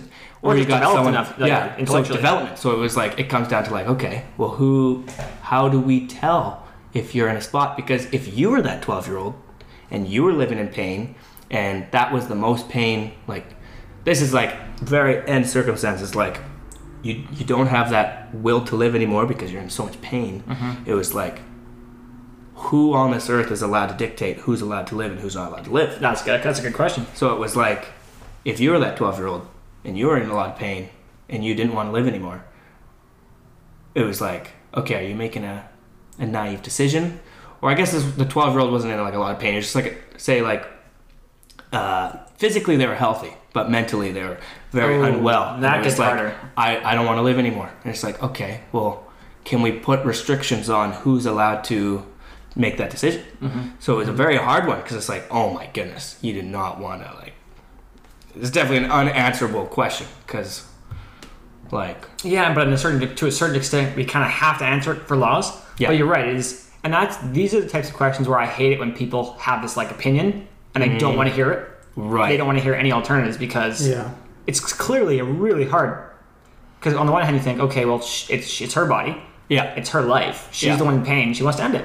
Yeah. No skin off your nose. yeah, Then you think, as a parent, as a Yeah. concerned member of the community, mm-hmm. she she doesn't have the life experience yet to know that pain is temporary. Yeah. Or that in a lot of cases, you look back in ten years and think, "Wow, Yeah. I'm not in that pain that I Yeah. was, and I thought I'd be in forever." Mhm. Like things can feel so impossible in the moment, and you realize in, in time that time really can change 100%. things. Like there's that thing about um, they took all a bunch of the people who had jumped off the San Francisco Bridge, and the ones who survived, the moment they jumped, they're like, "Oh crap, I regret this." Yeah. Yeah. And if you don't live to tell the tale, but it just really, really shows you the importance of mental health and really checking in on your like friends and making sure everyone that we open up this mental health talking platform. Because I was not aware of mental health at all until I got into the nursing program, and then it was just like I still am very uneducated on it, but you have to do this mental health rotation when you're in the nursing program, and just it just blows me away how just because you can't see it, just because no one talks about it, something like that, that people just write it off as something that doesn't exist. And I think this is something that I'm so excited that everyone's kind of we're getting there very slowly.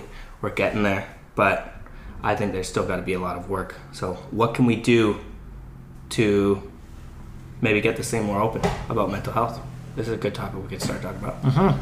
Because Exactly. Start Mental health. uh, for no reason. I'm very just little about mental health, which might be the biggest issue. But I feel like it's always improving. Everyone is becoming or starting to realize that mental health can be even more important than physical health.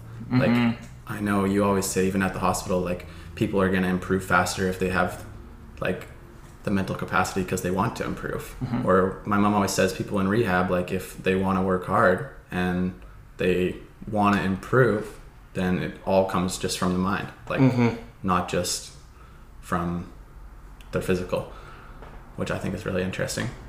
okay. Now here's the danger. You guys might not like building on that. Yeah. what if are there risks of a conversation that puts people like the more we talk about mental health the more people we have to be careful because if you talk about it as if it's this thing that's happening to someone then people might feel like they lose control over it and then as soon as you feel like you're suffering with something you don't have any control over then you're less likely to it's like the, the trampoline flip thing as soon as he Oh. realizes it's possible yeah, he's like oh i can flip so it's like, are you talking about like the the labeling, the damage of labeling? Yeah, and like what's the what's that? the word um, um, when you like diagnosing someone? Yeah, Um, Oh yeah. Because as soon as you think oh like, you're suffering from X, now it's this thing that's on- label. Yeah, and it's not like you're. I don't know. It, I think there's. it's very, it's so tricky, is what it really I comes know. down to. Because it's like we we spent so much time inside in scientific literature focusing on what we can see and the physical, Mhm. and like this is one thing I'm always so confused about is people won't even bat an eye if you change the the rate of flow your heart's pumping at, or if you change the the amount of your blood vessels opening and closing. Like if you you take a medication for that, that's fine. But if you take a medication to help with your depression or help with your anxiety, it's like, what are you doing? And it's just this bias of what we can fix and what we can't fix. And just because it's your brain doesn't mean that you can't do things medically to fix it. It's just like such a weird thing how people have this thing where it's like you can change something about your heart, you can change something about your lungs. Like, like let's say you're asthmatic or you got like COPD and you're taking these uh, inhalers and stuff like that. People are like, oh yeah, that's great. Like you know, like you were born this way. That's always the excuse they use for the brain. It's like, oh, you were born this way. But then if you're asthmatic, it's like, oh, you were born this way. Of course we can fix this. Well- and it's so like, Do you think, like, in a way, I can see an argument where any medication that affects your brain is different because it affects the way that you think? that's true. That's true. Like, I can see that being a bit of an argument, but I, I do think it still 'Cause, yeah. me a little bit. I definitely want to state that I do think that pharmacotherapy is not like the only way, right? Like, I think there is a huge um, problem going on where it's, there's not enough studying going on, there's not enough investigating going on, and you can just cover up the problem. But um, that's definitely how we're going to get there, though, I think, is by realizing, realizing our mistakes. Because, like, if you look at like medicine through history. Oh my goodness, the 1900s, you could get anything. You could get like cocaine for a cough, and people were like, "Oh yeah, this is great. This- I feel awesome." God. Or you'd get methamphetamines, and it'd be literal meth. And these housewives were going crazy because they're like, "Look at all the stuff I can get done. This is amazing."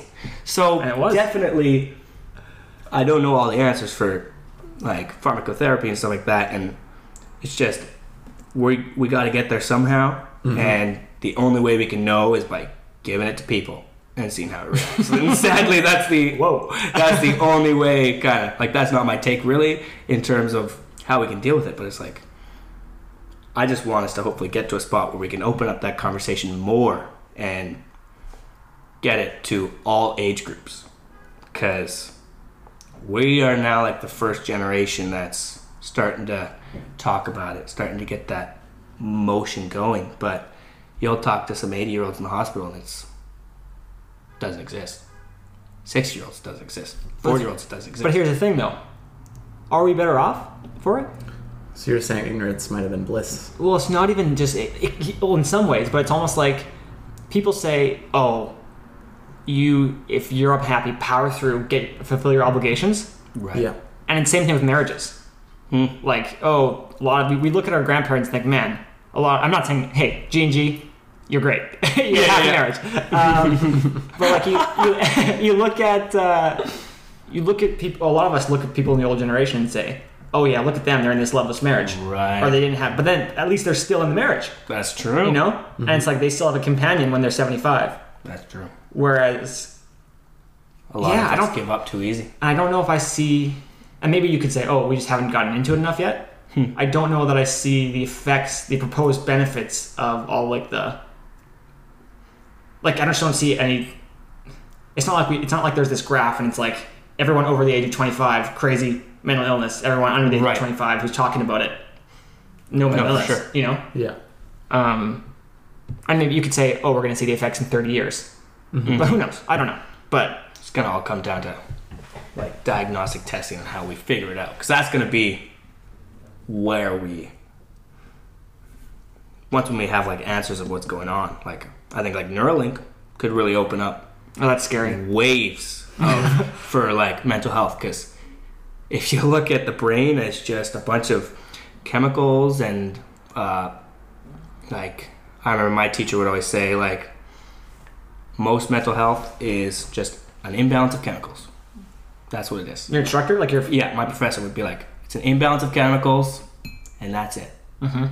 don't question it don't look into like oh this person is depressed because of what life has thrown at them it would be like it's just an imbalance of chemicals You got taught that. that's what i got taught Wow. because That seems, i that seems radical to me. because i would always want to like look into something you know you get the patient chart and you get their story and you'd be like oh no wonder they're here you know no wonder they're in this situation. But that's just me being naive and not understanding at all because that's not the reason they've gotten to the spot. It's that their brain is at an imbalance and we got to try to find that balance. And that's where the the pharmacology comes in. But then it's like uh i can't figure out my stance on that really right now because it's like we're so young in that area but i don't know Is that the dominant p- opinion in, in in nursing that like that everything's just purely imbalanced. There's like we gotta we gotta get rid of we Yes. gotta we gotta get rid of the context of their life Yeah. and just treat the, per- the perceived chemical Mhm. imbalance. That's what they're trying to say because it's like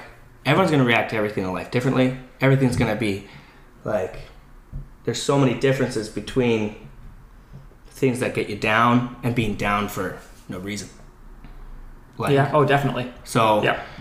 that's where like I was coming in and I was like I know nothing. Still know nothing. But um that's what my teacher was always saying was like no, this is just an imbalance of chemicals and we're trying to set it back through a various of ways. Be it medication, lifestyle changes, but I don't know. It's a very interesting topic and it's like, like oh that. man, I could talk for days because it's like, man, just hearing other people's experiences. And I just know that right now it seems like everyone is always on edge because of like the pandemic, let's say. Mm-hmm. But everyone's on edge and everyone's stress levels are already at an increased level and everyone's kind of like forgotten about what's going on. So I've been definitely like getting worn out from just like, let's say, empathy overload or whatever, from just like, just, there's just too many sad things going on right now. Mm-hmm. And then once you start talking to other people, it's like, hey, I'm in the same boat. And there's like that, that human connection of not feeling isolated or feeling alone. Because I think everyone can relate with that, that Mhm. everyone just wants to have a sense of belonging, something like that. And so hopefully we can just keep pushing forward and get to a spot where we're able to talk about these things because it's not going to solve the problem just talking about it, but it's definitely going to help with feeling not so isolated. I've got a question, and I might be alone in this, but I feel like the more I learn about different mental illnesses, I feel like I have one of those mental illnesses. Right. Oh. Like, and I, I don't think I'm alone in this. Like, just going through like taking psychology and stuff, I feel like a lot of people feel this way, Mm-hmm. And I, is- I don't know. Do you think that's true? I remember It's- thinking, It's so going through like the DSM, thinking, ah, got it. Yeah. Check it out. Got No, it. exactly, got right. it. because you're like, yeah, yo, keep going. But it's not. I'm not saying. Oh, I'm not necessarily saying. Oh, it's just horrible. Like Yeah. I'm not. It's not a negative thing, but it's just interesting. So, are you saying then that is there potentially a danger of if we ha- make names for all these things that it would sort of be that recurring cycle of re- it reaffirms this idea that you have this pattern thinking, Yeah, maybe. or are you just pointing at? I don't know. Maybe it's not negative, but I think it could be if, Hmm. like, it could just lead to the same overdiagnosing of certain labels. Like, I think there was a bit where people were saying people were being overdiagnosed with ADHD, Right. Yeah. Yeah. Yeah. and I think that could lead Oh, similarly to It definitely can have its repercussions because, like, without context, the DSM five is nothing. Mhm. Like any medical book is nothing because if you don't have that context being pulled in, and like you, that is why we have like psychiatrists and got all these people, um, psychologists who are going to school because that is what they're learning how to take this and how to apply it. But I definitely, yeah, I think that's just like a human thing to just Yeah. want to label yourself with something because, yeah, I definitely read a textbook. I'm like, oh, I got this. Oh, I got that. Mhm. yeah. But what's changed? Nothing. Nothing's changed. I haven't. Now I'm just more aware, but now I'm more confused and Well, maybe you'll read it and you'll go, "Oh, I have this. These are the symptoms," and then you'll go to a doctor and say, "Oh, I have these symptoms," right. Oh, and and then you're diagnosed with something. shoot. I did you get to that? I do that with like not just. I do that when I have physical Oh, symptoms. I think everybody does. yeah. Yeah, you just want to go to Google. Like sometimes I'm like, do I have ALS? Do I have like all these crazy Mhm. things? I mean, that's And just think about them as the same physical, mental, same kind of playing field in terms of you're gonna wanna, you're gonna freak out. You're gonna do these things because yeah, even I do it. I'll be like, oh, what's going on? What's going on? And it'll be like, this is normal. This is normal for myself. here's the real question. Not the real. I mean, there's all these, all these are real, real question. Here's the question. It's like, okay, so we have in we Western medicine treats the body a lot like a machine that you can like, kind of fix. Yeah. Eastern medicine probably more so holistic approaching. I would say yeah. So do you think one of them is right or wrong? Like, do you think okay, we have it in Western society, we have it. Like in a lot of ways, we can we can very uh, um, competently treat things like like Yeah. like with antibiotics or with Oh, vaccines, all, all these Yeah. things that really have a tangible effect. Mm-hmm. But some of the things I feel like we're less adept at solving than Hundred a holistic approach, where it's like where whereas you go to the doctor and say I'm depressed, and they'll say exercise, meditation, herbal tea, those sorts of things. Yeah. Uh, No, I, don't, I don't know. I don't know what. I'm not an Eastern doctor. I would say definitely there's benefits in both sides, and we need to utilize both sides Mhm. because even the placebo effect, everyone knows how strong that is. At least most people, I'd say, have a good understanding of like the placebo effect is very, very strong. If you think it's gonna work, it could definitely show you benefits.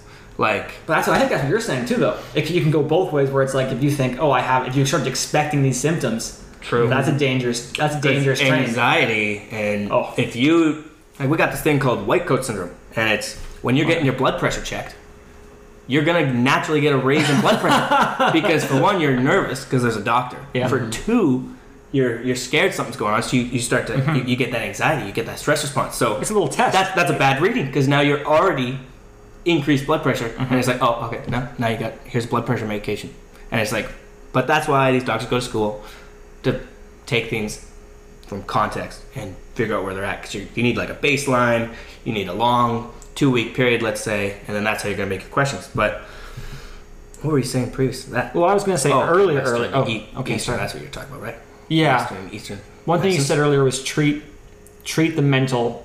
We, we need to treat the mental more like it's the physical, or in that okay, you got high blood pressure, you get the medication for it. Mhm.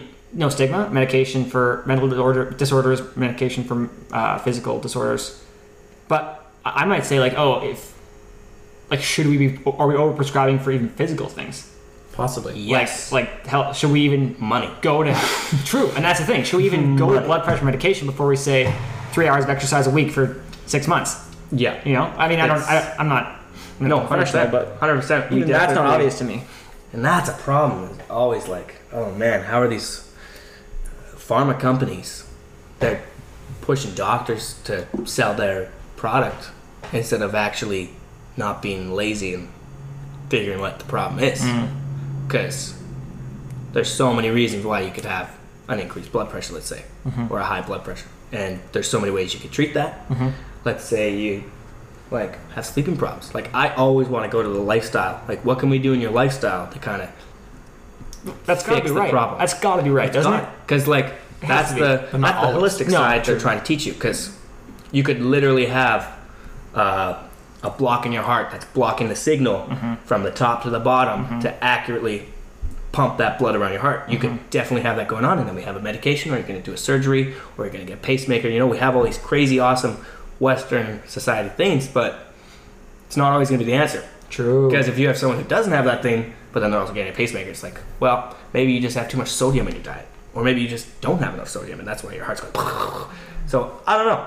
Well, I think that's partly looking at how they, the reason for the issue, right? And Right. Instead of treating the issue, treat why this Mm. issue is there, right? Like Mm. they might have a heart problem because they haven't exercised in 10 years, right? Yeah. So don't just treat the heart problem, but get them outside exercising and Mhm. on a better diet or something, right? Like totally so That's- it might go hand in hand.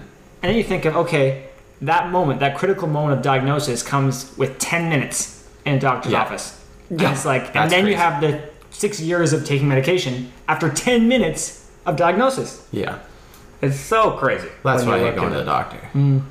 I, I hate, I don't know, I feel like when you go to the doctor, you have this five minute slot Mm-hmm. and you tell them the symptoms and they immediately make a call on, I'm going to give you these antibiotics and then we'll check in in two weeks. And that's Mhm. all it is. Yeah. And it's like, because they don't got the time. it's like, you're literally just giving me antibiotics for this problem. Why is this problem there? Am I going yeah to continue to just have this issue? yeah Like, you Gotta know, stop like, the what- cycle. What's going on? Like, you know, what have I been doing in my life that's m- m- making Yeah. this problem manifest itself? like a few years ago, I got tonsillitis and I was sick for like three weeks mm-hmm. and I lost like 25 pounds or something crazy. It was brutal. Whoa. And all they did was prescribe me antibiotics. And then it didn't help for another week. And it's like, well, I'm out here like struggling. Mm-hmm. And, you know, maybe more than a five minute. A five minute doctor's appointment would be nice. yeah. When I'm losing weight that I can't afford to lose, really. Yeah. And that's where our healthcare system fails us. Because you can't make any decision like that. Plus, you're seeing so many patients. Plus, no one likes to think of the doctor as a human. Maybe they're hungry. Like, True. there was a stat I looked at, and it was, like, obviously, stats. Bleh, stats. I love Eighty the percent of stats. stats Oh. are made up. but uh, how it is. there was one thing where it was like, if you went to the doctor near the end of their shift or at near the end where the lunch break is going to be, you're going to be way more likely to get prescribed a drug than you would be prescribed lifestyle things because lifestyle things take way longer to explain. Mm. Oh. Compare, and I was blown away because I was like, that makes so much sense. That makes so much sense. If you like need to go to the bathroom or you need to you need to eat and like you're just so bogged down with all these patients, and it's like, oh my goodness. Okay, yeah, just take this thing, get out of here. Yeah. take this thing, get out of here. Take this thing, get out of here. Mm-hmm. So it's the one thing that you could take away from this is you got to advocate for yourself because no one's going to advocate for you. That's the thing. Go in with a list to your doctor Yeah. don't assume that they are gonna have the right answer. Like if you have a question and you're you're like kind of something seems off, push. You have to push. That's one thing I've learned that like as a nurse we have to advocate for our patients and think about what they would want because a lot of the time you got these things like I know everybody when they're in the hospital they're always like oh yeah they they know what's best and I don't want to be a bother and stuff but I'm like no! You're we're here to treat we're here to serve you. Hmm. Like it's not about me it's not about my day it's not about oh i want to get all these things done in a day oh i've got all these tasks if you need something that is why i'm there and if i'm not going to do it then i should not be there in the first place. So if there's one thing you can take away is please you got to advocate for yourself please you got to ask questions try to come up with some questions that you don't know like everyone's afraid of looking dumb but like how are you to know how are you to figure that out Mm-hmm. yeah, and I've fallen prey to it too, where I like go to the doctor and it'll be like, I have three questions I want to ask, and I only get one out. I'm already out the door, and I'm like, Yeah. That is relatable. That's "Uh, very What did I do? What what went wrong? I just have the prescription for an Yeah. antibiotic, and I went, wait, what? It was like, wait a second. Everything I wanted to do, because you're nervous too. You know, you can't beat yourself Yeah. up for that. You're nervous being there. You you don't want to be there, and it's you think they got all the answers, but then. I've had a doctor like Google right in front of me. I was True. like, "Don't Google right in front of me." I know, That is I know you know what you're doing, but like this is not helping me in my. Oh, this is scaring me. So it's like, if there's anything, ask questions ask for pamphlets like ask for things because that's going to be the first step because they they just end up getting to a spot where they just assume you know or they assume that this is common knowledge. Mm-hmm. Which i guess you can relate with that with anything. It's like when someone says something like they didn't know and you're like what? You're like how did you not know that? I thought that was common knowledge. But that's one thing. You gotta stand up for yourself because i know i'm terrible at it. Because I don't want to be seen as a bother. I don't want to be seen as a pest. I don't want to waste their time. Yeah, I'm, Yeah, yeah, but that's really that's the job. That's what they're being paid for. Like that's the job. You better bother them. You better pest them because that's how you're gonna get the best care. Is if you're Fair enough. fighting for yourself. That's kind of like kind of sad. That, like I know. I was, and when, when you were talking, I was my my head was going to well, what percentage of the care we receive is a, is a function of the fact that we have healthcare, uh, universal healthcare, because Mm-hmm. then it makes it more likely that you'll go in for anything. Because like people who are taking their time up with, Oh. with colds Oh, because they can. Yeah. Like there's a lot of people I know who are in the old generation, older generation, who are like in the doctor. It seems like two or three times a month Mhm. with things that probably should not be. exactly. Um, That's like hypochondriacs are there. They're just chronic worries. so it's like oh, we got But this month. that's why the, the system we kind of need we need more places where you can go or maybe make a phone call like nurse practitioner's office. We need more of those that you're not going to be waiting an hour to get a quick little checkup. Because we have so many people going to emerge for things that they should not be going to emerge for and they should just make an appointment. And then you've got someone who needs to be in emerge but they got to wait a bunch of times. But then it's posed into the question that everyone's as lucky as I am that they can just have that decision. There's a bunch of people who don't have a doctor. There's a bunch of people who, um, like socioeconomically, like the things that kind of make it who you are, income, environment that you live in. Maybe you don't live in a safe environment. You know, all these things that we can look at. Like, you're gonna have someone who's gonna always be coming to the emerge for like an insulin shot because like they can't afford or they're spending their money on like cigarettes or something like that. Like you, you can't blame them for that. You can't like because there's a level of understanding. Like okay, you know, life wasn't as nice to you as it was to me. Like I was very gifted in what I was given in my setting, you know. Mm-hmm. So it's definitely we got to figure out a way because you're gonna have we're never gonna be able to solve that. Like I feel like everyone can relate when they're in the emerge and you got someone who's like rolled their ankle, and you're like, or they sprained their ankle, and not to downplay the pain or anything, but it's like, hey, then you've also got a kid who is having a real bad problem because I can't think of anything super severe that's worse than that, but like A broken like, ankle. Yeah, let's say okay, there you go. Yeah, so they got a broken ankle, Okay. and now they're they're sitting in a waiting room longer than they should, Mm-hmm. not being treated, and that's just a place that's close to my heart because I'm like, oh my gosh, I've definitely been in the emergency room a lot, and Mm. you're gonna also have like think about the worry if suck. you have a kid you know you're gonna all you want the best for them you Mm-hmm. want the best care for them and like you get scared and you bring your kid to the emerge and it's like okay this is fun so it's like Do you think a, a system, a tiered system, would help? Where it's like you can pay, you, you can pay for some doctors, and then you have doctors available for people who don't aren't paying, like universal hmm. doctors. Or you That's think like you think question. universal healthcare is the answer? A lot of people think universal healthcare is the answer. i think we have to have both i think we have to have both because private healthcare works a lot faster because You sound like, like Trump there for a second. but, you know, You hear Back to that weird. Did you Works a lot faster. faster. like honestly like It's it's the best. It's the best it healthcare. is the best life labs the best. Life Labs, killer. They do a great job. They take the best blood. I love that. Um, they take the best. Like if, like I didn't realize wait. that like, Life Labs was like a private company, you know, and I'm like, there, there's so much work that goes in trying to access. Like you think that all these companies are talking to each other in the healthcare system, but they're really not. Like if you want to get a blood test that you got from like Life Labs, like they gotta like send it to you. They gotta figure out a way because healthcare is so private and confidential, and you got all these barriers up. Whereas if it was a completely public system, then everyone would be like, "Oh, go to this place, and then we'll go to this place." It could be a lot more streamlined. But since we have private companies and we have public, like the hospital, then that's where we have these problems because private companies do work better because it's a monetary thing. Yeah, and that's the thing. It's So- incentives. If, whether we like it or not, it's like okay, we can have we can have our positions, like our empathetic and compassionate positions about who should be getting healthcare and, and everyone should be. Yep. But ultimately, if it's the case that it's better, faster care if you have a two-tiered system, Yeah. and I mean, like maybe maybe you're poor, but you still want to spend that money to get that X-ray or that ultrasound if you have like a cancer scare or something. Mm-hmm. Yeah, yeah, And yeah. you scrape the money together, and you want to be able to have that option Yeah.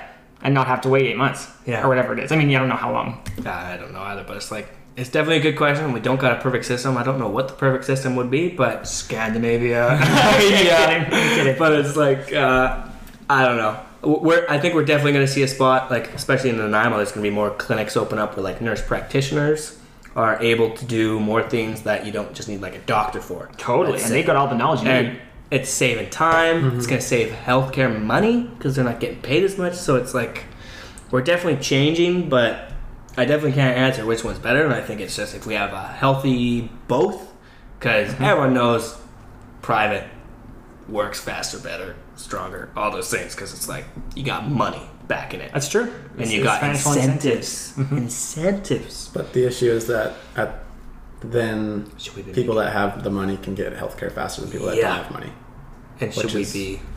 Should we be paying? I don't know if that's an issue. like health.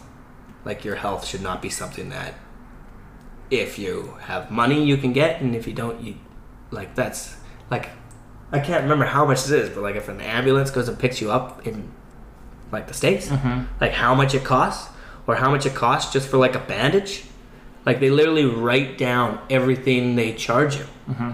And that just to me is like sickening that That's true. your health. Your health is all you got, really. Like that's the only thing keeping you from life or death. Like that's the only thing that's different. And I, I don't really think you should we should be monetizing that because greed's always going to take over for one. And like, I remember there was one thing my professor was talking about how um, there was this kid who came in had like severe two to three or second to third degree burns, but there was a super fancy bandage which was two thousand dollars a bandage. He ended up using like forty four thousand dollars worth of bandages on this kid. Worked phenomenally, phenomenally. But uh, I don't know why I can't speak. But uh, then after that, the like hospital came up to him and was like, "So this was great, but uh, you better not do that ever again." Oh, you better not spend forty four thousand dollars on bandages on a kid. And it's like, but it worked great. He didn't have to live with the scarring. He didn't have to live with all that psychological trauma of like he's gonna deal with that pain that when it happened, but like at least he's gonna fit in still because he doesn't have all these scars and stuff like that. Like it just kind of brings into question. You're now we're balancing again mm-hmm. who can afford it, and that's a tough question because mm-hmm. where's this money gonna come from? I don't know anything about politics. That's it. I was to say, what strikes me there is you're like, oh, but it's the kid. We got to spend the 44000 but it's like that 44000 doesn't just appear. That comes out of someone else's care. Like, there's only so much in terms of resources. Mm-hmm. So it is tough. I just recently had. I had spots in my leg or something. It might have been an allergic reaction, but I thought it might have been fleas or I don't know. Okay, yeah, yeah. So I called 811. Oh yeah, yeah. So I just yeah. wanted to know: should I be not going to my friends' houses or cars or anything when I have this, this potential thing? And I got on with a nurse practitioner pretty quick, Beautiful. and then a doctor on Zoom within Wow. like within an hour and a half. Cool. Yeah, like this is so cool the way. Uh, I hope that kind of thing is. I, I think it will like Yeah. be the future. Just why not? and I asked, and So she said it, they brought it in for COVID, Mhm. but she said it works so well that they're planning on keeping Yeah. it, which is great. That is Like imagine, It's so cool that that's Yeah. happening. hmm Like so cool. Like we got to get away from physically walking in there and. Like sure, if you have someone that needs to be looked at, but like we But got Zoom, we, we- got like she looked at- 4K cameras now that you can you can visually mm-hmm. like that's that's a cool thing that's come out of COVID. Is mm-hmm. that yeah now we can do things online. There's always some positives out of a really bad negative situation. there we go. I'm gonna write that one down. silver I'm gonna write that one because oh, rough. How you guys feeling? when do you think? Pretty much ready? Yeah, I got one more question. Okay. When do you think COVID will be out of our minds and done? Like we'll be going back to normal. Oh, that's a great question. completely? I think, first of all, people. I think people who say, "Oh, like, this is going to change the way we interact forever," Yeah. I don't see that being a thing. I mean, No. uh, we we, we um, adapt to new normals pretty quickly, and I don't think people, if in seven years, say COVID's been off the map for a, a handful of years, hmm we're going to forget pretty quickly, and we're going to be hugging I agree. and kissing and sharing drinks at, at social gatherings and those sorts of things. Because that's what we want to be doing anyway. Exactly. We're not There is an incentive Humans are. Yeah, totally. But to your point, I think we kind of have a.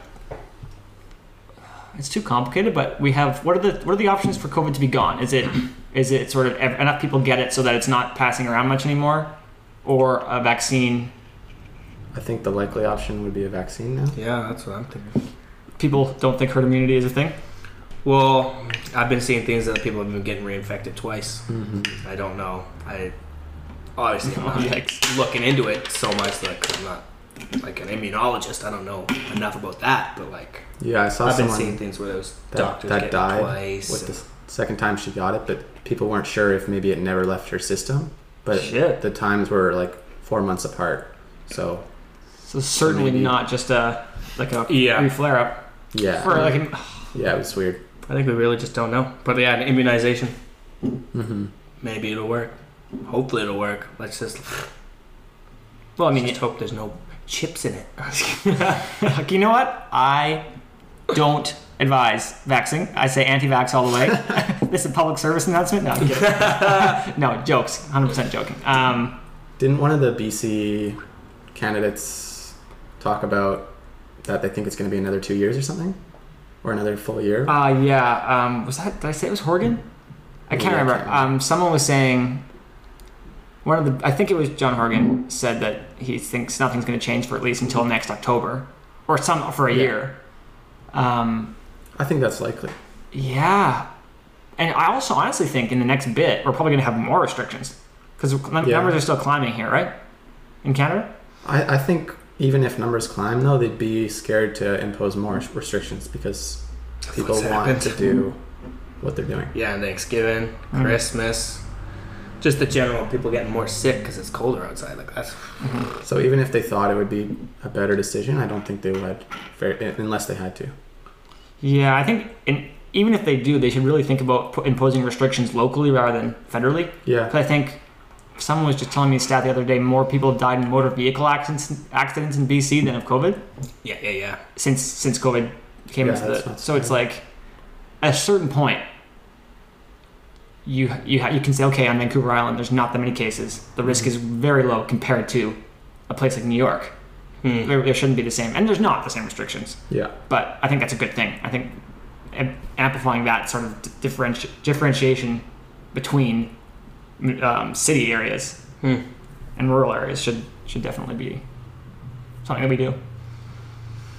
Did you? What do you say? When like when do you think it's gonna be? I think it'll probably be like a year, a year and a half probably before even a vaccine would come out. Maybe a year by the time it came out, maybe a year and a half by the time it was really passed around.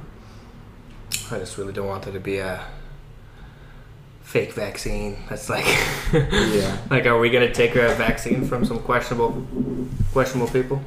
I I mean, as much as I joke, I'm not an anti-vaxxer, but I would. I mean, I think we'd all be hesitant to be the the fir- in the first round of people who took it. You know, Certainly. especially when they can't possibly claim to know the long-term effects of anything because it's not been tested. Like it's Yeah. just being concocted now. Mm-hmm. Yeah. So it'll take a long time to test, I guess. Yeah. I'd be afraid of that. And like, if Russia, Russia's got a vaccine, it's like, hmm. And Wait a second. Yo, Russia kind of crazy. I would, yeah, I don't. Is this a biochemical warfare going on? What's gonna happen? let's hope not. Obviously, it's all just speculation, though. We have no Yeah. idea. No, it's Wait, true. no it's true. But it's conspiracies. It would be nice to see. Yeah, actually, I, I don't know what it would be nice to see. Um, I, I can make no predictions. All right. We'll look back on this in a year, see where we're at. Yeah. Okay. So, okay. Wait. Wait. Wait. We should each make a solid prediction. Okay, I So want to they- pick a date. Okay. Let's do it. Let's do dates. Um, I think we won't have a vaccine by October. I think there will be no COVID va- COVID vaccine in one year from now. Still. Okay, I would agree. Um, and that's not just um, distribution issues. That's I don't think there's going to be a, an accepted vaccine by October 25th. We'll say 2021. All right. Pick a random date of when there is an accepted vaccine. When the news comes out of an accepted vaccine, and we'll see who's the closest. Okay. What do you guys think about that? Yeah. Let's do it. Like a vaccine that you can actively get. No. They've just decided that this vaccine is safe to use, Oh. and they will, like, they've already done tests, they've already done trials, and now it'll be available. Yeah, I guess. But we'll start producing it for availability. Does that make sense? hmm Okay. Here's my thinking. They're going to be. If they don't get it, I don't think they're going to get it done this flu season. Yeah, I don't think so. But maybe is is maybe in like November. I'm going to say November 2021. I'm going to say November 9th. Okay. 2021. That the first vaccine, approved vaccine, comes out. All right. I'm gonna say. I'm gonna say sometimes in July 2023. 2023. Yeah. Oh, dude, if Wow. we're, if we're strapping in for four years of this, I'm out of here. This is a, this is a question on optimism. yeah, it is. I uh, I think March 2022. Mm, wow, that's a long time. And both of you guys, I think it'll I be really about a don't year, know. a This year is and a just half. guess, but Yeah, I'm I completely hope guess. I'm wrong. But, but we won't. And you guys don't think we're going to be at this level until then, do you?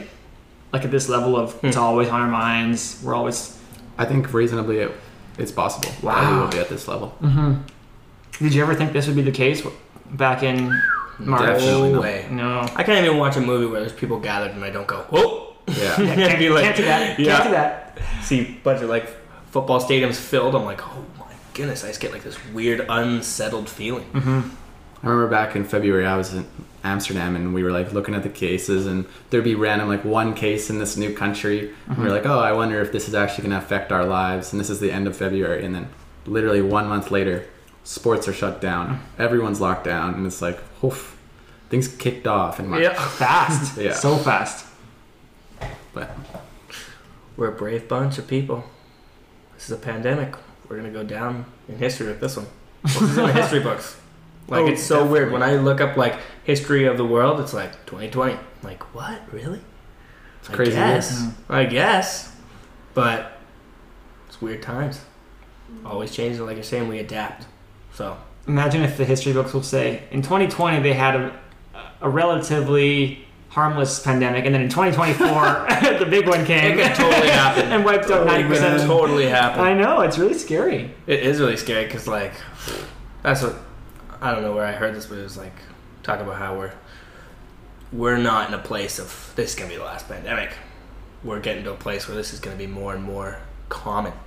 because of population density. Just yeah, all those Mm. things. So it's gonna be like, let's just hope the next pandemic doesn't uh, melt your skin when you get it or something like that. Something crazy, like you go blind, like autoimmune disorders. Like Mm. that's what I was always saying from the start. I was like, this is getting people who are already comorbid with other things like obesity or like diabetic or Mhm. things like that that are already putting you in a spot where if you're immunocompromised with like cancer or stuff like that, you know. Mhm. So it's like, I'm kind of thankful that Yeah, the not- death rate could be yeah, could way be worse. Way worse. Could be way Oh, worse. That's what I've been saying from the start. I was like, Phew, this could be way worse symptoms, way worse death toll. isn't it like two percent? I think it's two percent among the general population, but it's like less than a half percent among healthy individuals Yeah. under 40 or something. I, I don't know the, act, the exact stats, but Like, not to discredit the pain that people go through Oh, when they do get COVID, right? Because it's like I've heard some pretty horrible experiences, but like, there's so much we don't know. It seems like, and Mhm. you're getting healthy people who are getting struck with crazy symptoms where they can't Mhm. even breathe and they're almost that's so going scary. down. And then you got So elderly people who beat it in three days, and it's like, what? The To other heck? people? Elderly people. Uh, darn it, the other people are no, joking. They're rising up. Uh, This is yeah, I big ugly. imagine a 10%. Like imagine like a 10% Oh yeah, fatality rate. decimate. Yeah, ten percent. with the same like ability for people to get it Yeah, yeah. Oh man, that'd be crazy. What's or that? not. I was gonna say they are not. And so imagine if, if those two things come together, high fatality, high R naught. Ooh, Oh, scary. yeah. Anyway, on that happy note, Yeah, that's a gentlemen, habit. almost two hours. Let's I played play some soccer. that was great. Yeah. Um, well, thank you both for being here. Thanks for having us. And Thank you. Thanks, guys, for listening. Uh, those of you who are, and I'll you'll hear from me again soon. Beautiful.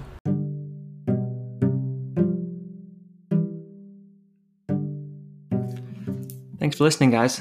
This was a really fun one to record. And thanks again for Brendan and Zach for being on.